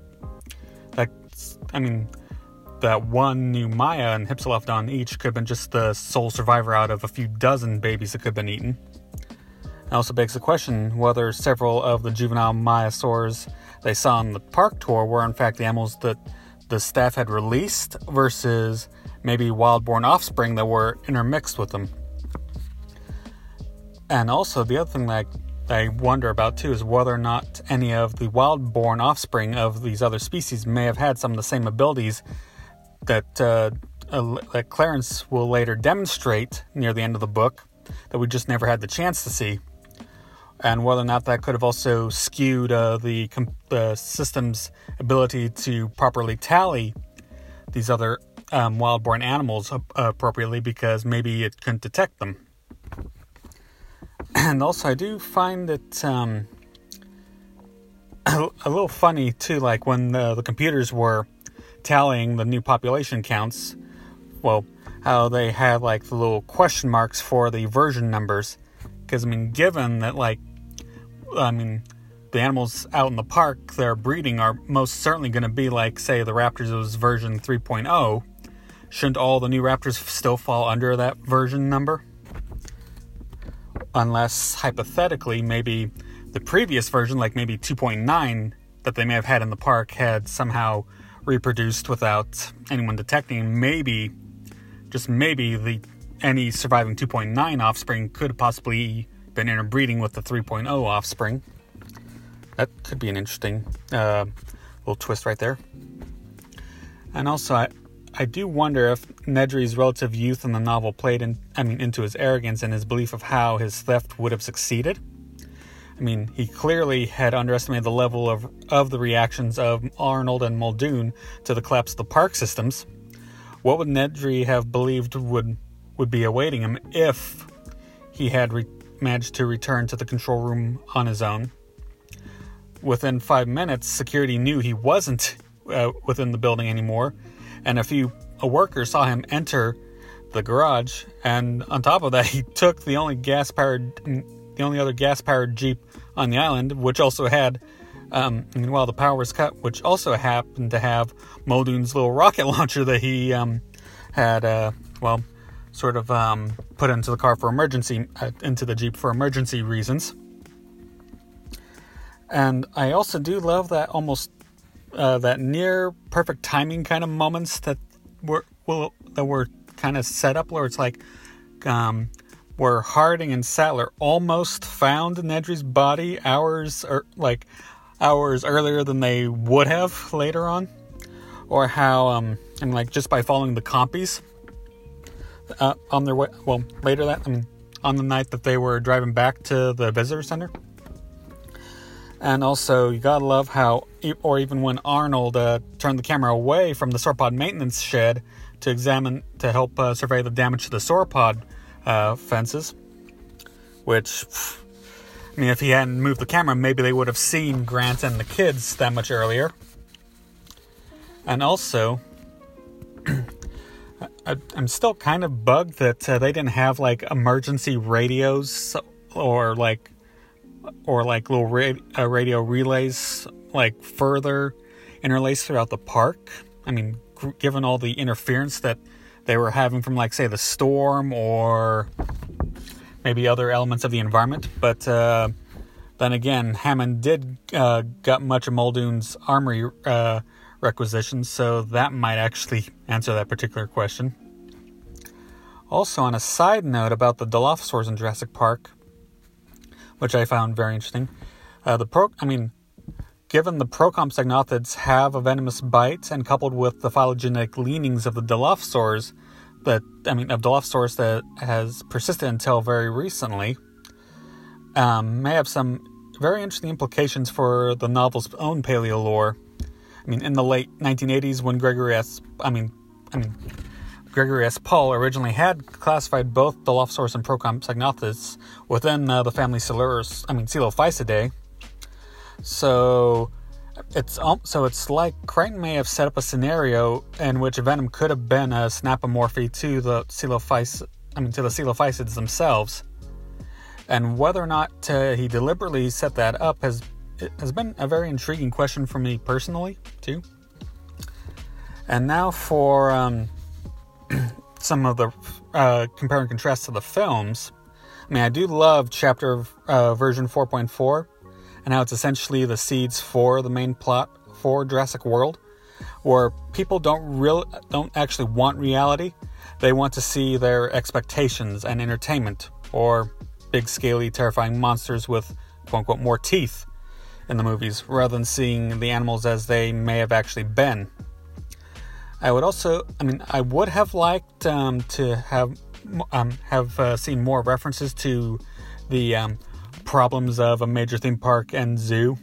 Um, well, then I mean, to in the actual film, more than just uh, that one line from Ray Arnold and the sick Triceratops scene. And of course, I I would have always loved uh, if uh, the film had actually incorporated much more of the breeding plot. I mean, uh, I mean, than just like uh, Malcolm's "Life Finds a Way" dialogue moment in um, in the lab, and also the one nest that Grant and Lex and Tim happened to find out um, in the wilds of the park. In the novel, it became like an urgent situation, like halfway through the book with um with uh, greater stakes because I mean, like as seen with the tour group spotting the juvenile raptors stowing away on the ship to the mainland. I mean, like, like there wasn't that much of the same kind of urgency for, I mean, that the, or I mean, that much significance that uh, the breeding dinosaurs had in the not in the film versus what the larger implications were in the books. I also found uh, like a little interesting little side note here on how um, novel Rexy appears to be much stronger than her film counterpart, such as actually picking up and I mean the tour jeep and throwing it some distance, which we did not see her film version do. And also another interesting little compare and contrast is I mean between the novel version and the film version of the parks. I have to point out is um, I mean is in regards to its dinosaur population. I mean, with an expected like uh, 230 animals, I mean, you were at least guaranteed to see tons of animals on the tour. Whereas um, the film park, w- I mean, the film park was very sparsely populated. I mean, which was also further supported by the InGen list from the uh, D- DPG. For a park that was supposed to open w- up um, next year, as Hammond put it. So much for our first tour two no shows and one sick Triceratops. In certain re- respects, the film park was more underprepared for tourists than the novel park. I mean, sure, just the chance to see even one living, breathing dinosaur would still draw in massive numbers of tourists in 1994, but unless they're going to transplant many, many more dinosaurs from Sorna to Nublar within less than a year, they risk disappointing many of those tourists who'd visit the park and not and possibly not see anything on the initial tours, which was kind of what happened in the film. In the in the case of the novel, I mean the, the novel park, you're still guaranteed to see many many different dinosaurs in most exhibits. Even if you miss seeing one of the T Rexes yourself, you have another dozen species that can make up for that. Well, anyway, that's um I mean, there's a lot more that I'd love to talk about from just from this section of the book, but they'll go on and on. Um, so I'll just leave this here for now, and well, until next time. Um, thanks again for hosting this uh, book club, and well, until next time, it, uh, Jared. Bye. It's fantastic to have all your thoughts and opinions, and thank you for the kind words. Thank you also to everybody else that's reading along with us and listening in to this episode of the podcast. And if you've not yet sent in an audio message or email, please send them to JurassicParkBookClub at gmail.com, and we'll be sure to get them on the air for the next episode. I'm Ben from Jurassic Site B, and I'll be back on the 10th of May.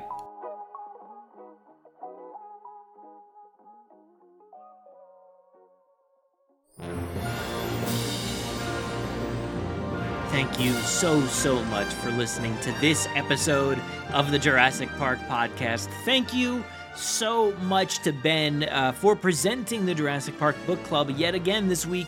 And uh, we are halfway through the ride of reviewing Jurassic Park the novel. That's crazy. Well, I guess we're over halfway now. Um, there's only one episode left. It's going to be a very, very fun conclusion to the Jurassic Park novel series next month. But uh, like I said, of course, once we finish that, that means we do get to move on to other books in this series. And uh, as always, though, before we get ahead of ourselves, Ben always does a wonderful job hosting this segment. So I am very, very excited to hear uh, how he closes it out next month. But of course, a huge thank you also goes out to Dave and Steven uh, for discussing the book with Ben and I. Um, I. I just love that we we all attacked this book in very different ways. And I think we we came to this book, uh, came uh, came out of this book and came to this book with very different experiences with the novel. So I, th- I think that was great to get those those different perspectives and uh, and of course don't miss Dave's prior appearances on the podcast in episode 246 and 192. And Steven has been on um, I think he's been on two recent episodes of the Jurassic World Camp Cretaceous breakdown. I think it was episode 1 and 2, um, plus episodes 119, 130, 151, and a handful of other bonus episodes and stuff like that. But uh, yeah, and also head to our show notes where you'll find some links for Dave and Steven as well. So thank you so much to both of them for joining us this week. And uh, again, we'll catch up with the book club on May 10th with the review, the conversation, and all those comparisons like we did this week to the film, and of course, the listeners' thoughts on the the final segment of Jurassic Park by Michael Crichton. So, as always, we do have an email address for you guys to send over any kind of written thoughts or even better, some recorded thoughts if you want to just pick up your phone uh, record a little voice memo there and email them over to Jurassic Park Book Club at gmail.com. It's pretty pretty straightforward email address, Jurassic Park Book Club at gmail.com. And we would love to hear all of your thoughts and feelings on the fifth iteration through to the end of the novel. So I am very, very excited. I cannot wait to hear all of your thoughts and the people that we have on the next episode. So stay tuned uh, for more information on that. But that is it. The final section is coming up, and I'm very excited about that. So please get your thoughts in uh, before it's too late. Before it's too late, because we really do want to hear from you guys. So, um, that about wraps it up. It's been such a long episode, so I'm not going to do the typical reviews and all that stuff like that. But again, please leave us a review over on iTunes. Give us a five star review if you want to. Write something, and uh, I will typically read those on the episodes. Try to save them for shorter episodes, but uh, I I love the longer ones, and I know you guys do too. So thank you so much. Uh, thank you for listening. Stay safe out there. Be kind to everybody, and uh, we'll see you all next week. I'm gonna go ahead and hand it off to myself for the outro. Take it away. Saddle up. Let's get this movable feast underway. Be sure to give us a follow over on Twitter at Jurassic Park Pod and myself at Brad Jost. Also on Facebook and Instagram at Jurassic Park Podcast. Don't forget to join the Jurassic Park Podcast group on Facebook. You can listen to us on Spotify, Apple and Google Podcasts, Amazon Music, Audible, our website, or wherever else podcasts are found. So be sure to follow along. Also, don't miss our live streams toy hunts, reviews, in depth bonus content, gameplay, event and theme park coverage, and much more on our YouTube channel. If you haven't already, please leave us a five star review on Apple Podcasts. We will read your reviews at the end of most episodes, so be sure to spare no expense. Find us on the web at JurassicParkPodcast.com, where you'll find today's episode show notes, articles, contributor bios, and so much more. If you want to get a hold of us, you can fill out the contact form on our website or send emails to JurassicParkPod at gmail.com. We're always looking for new segments, contributors, mailbag submissions, or anybody who just wants to say hello. Feel free to call our voicemail line at any time to leave us a message. That number is 732 825 7763. Make sure to be kind to everybody and stay safe out there. Thanks for listening and enjoy.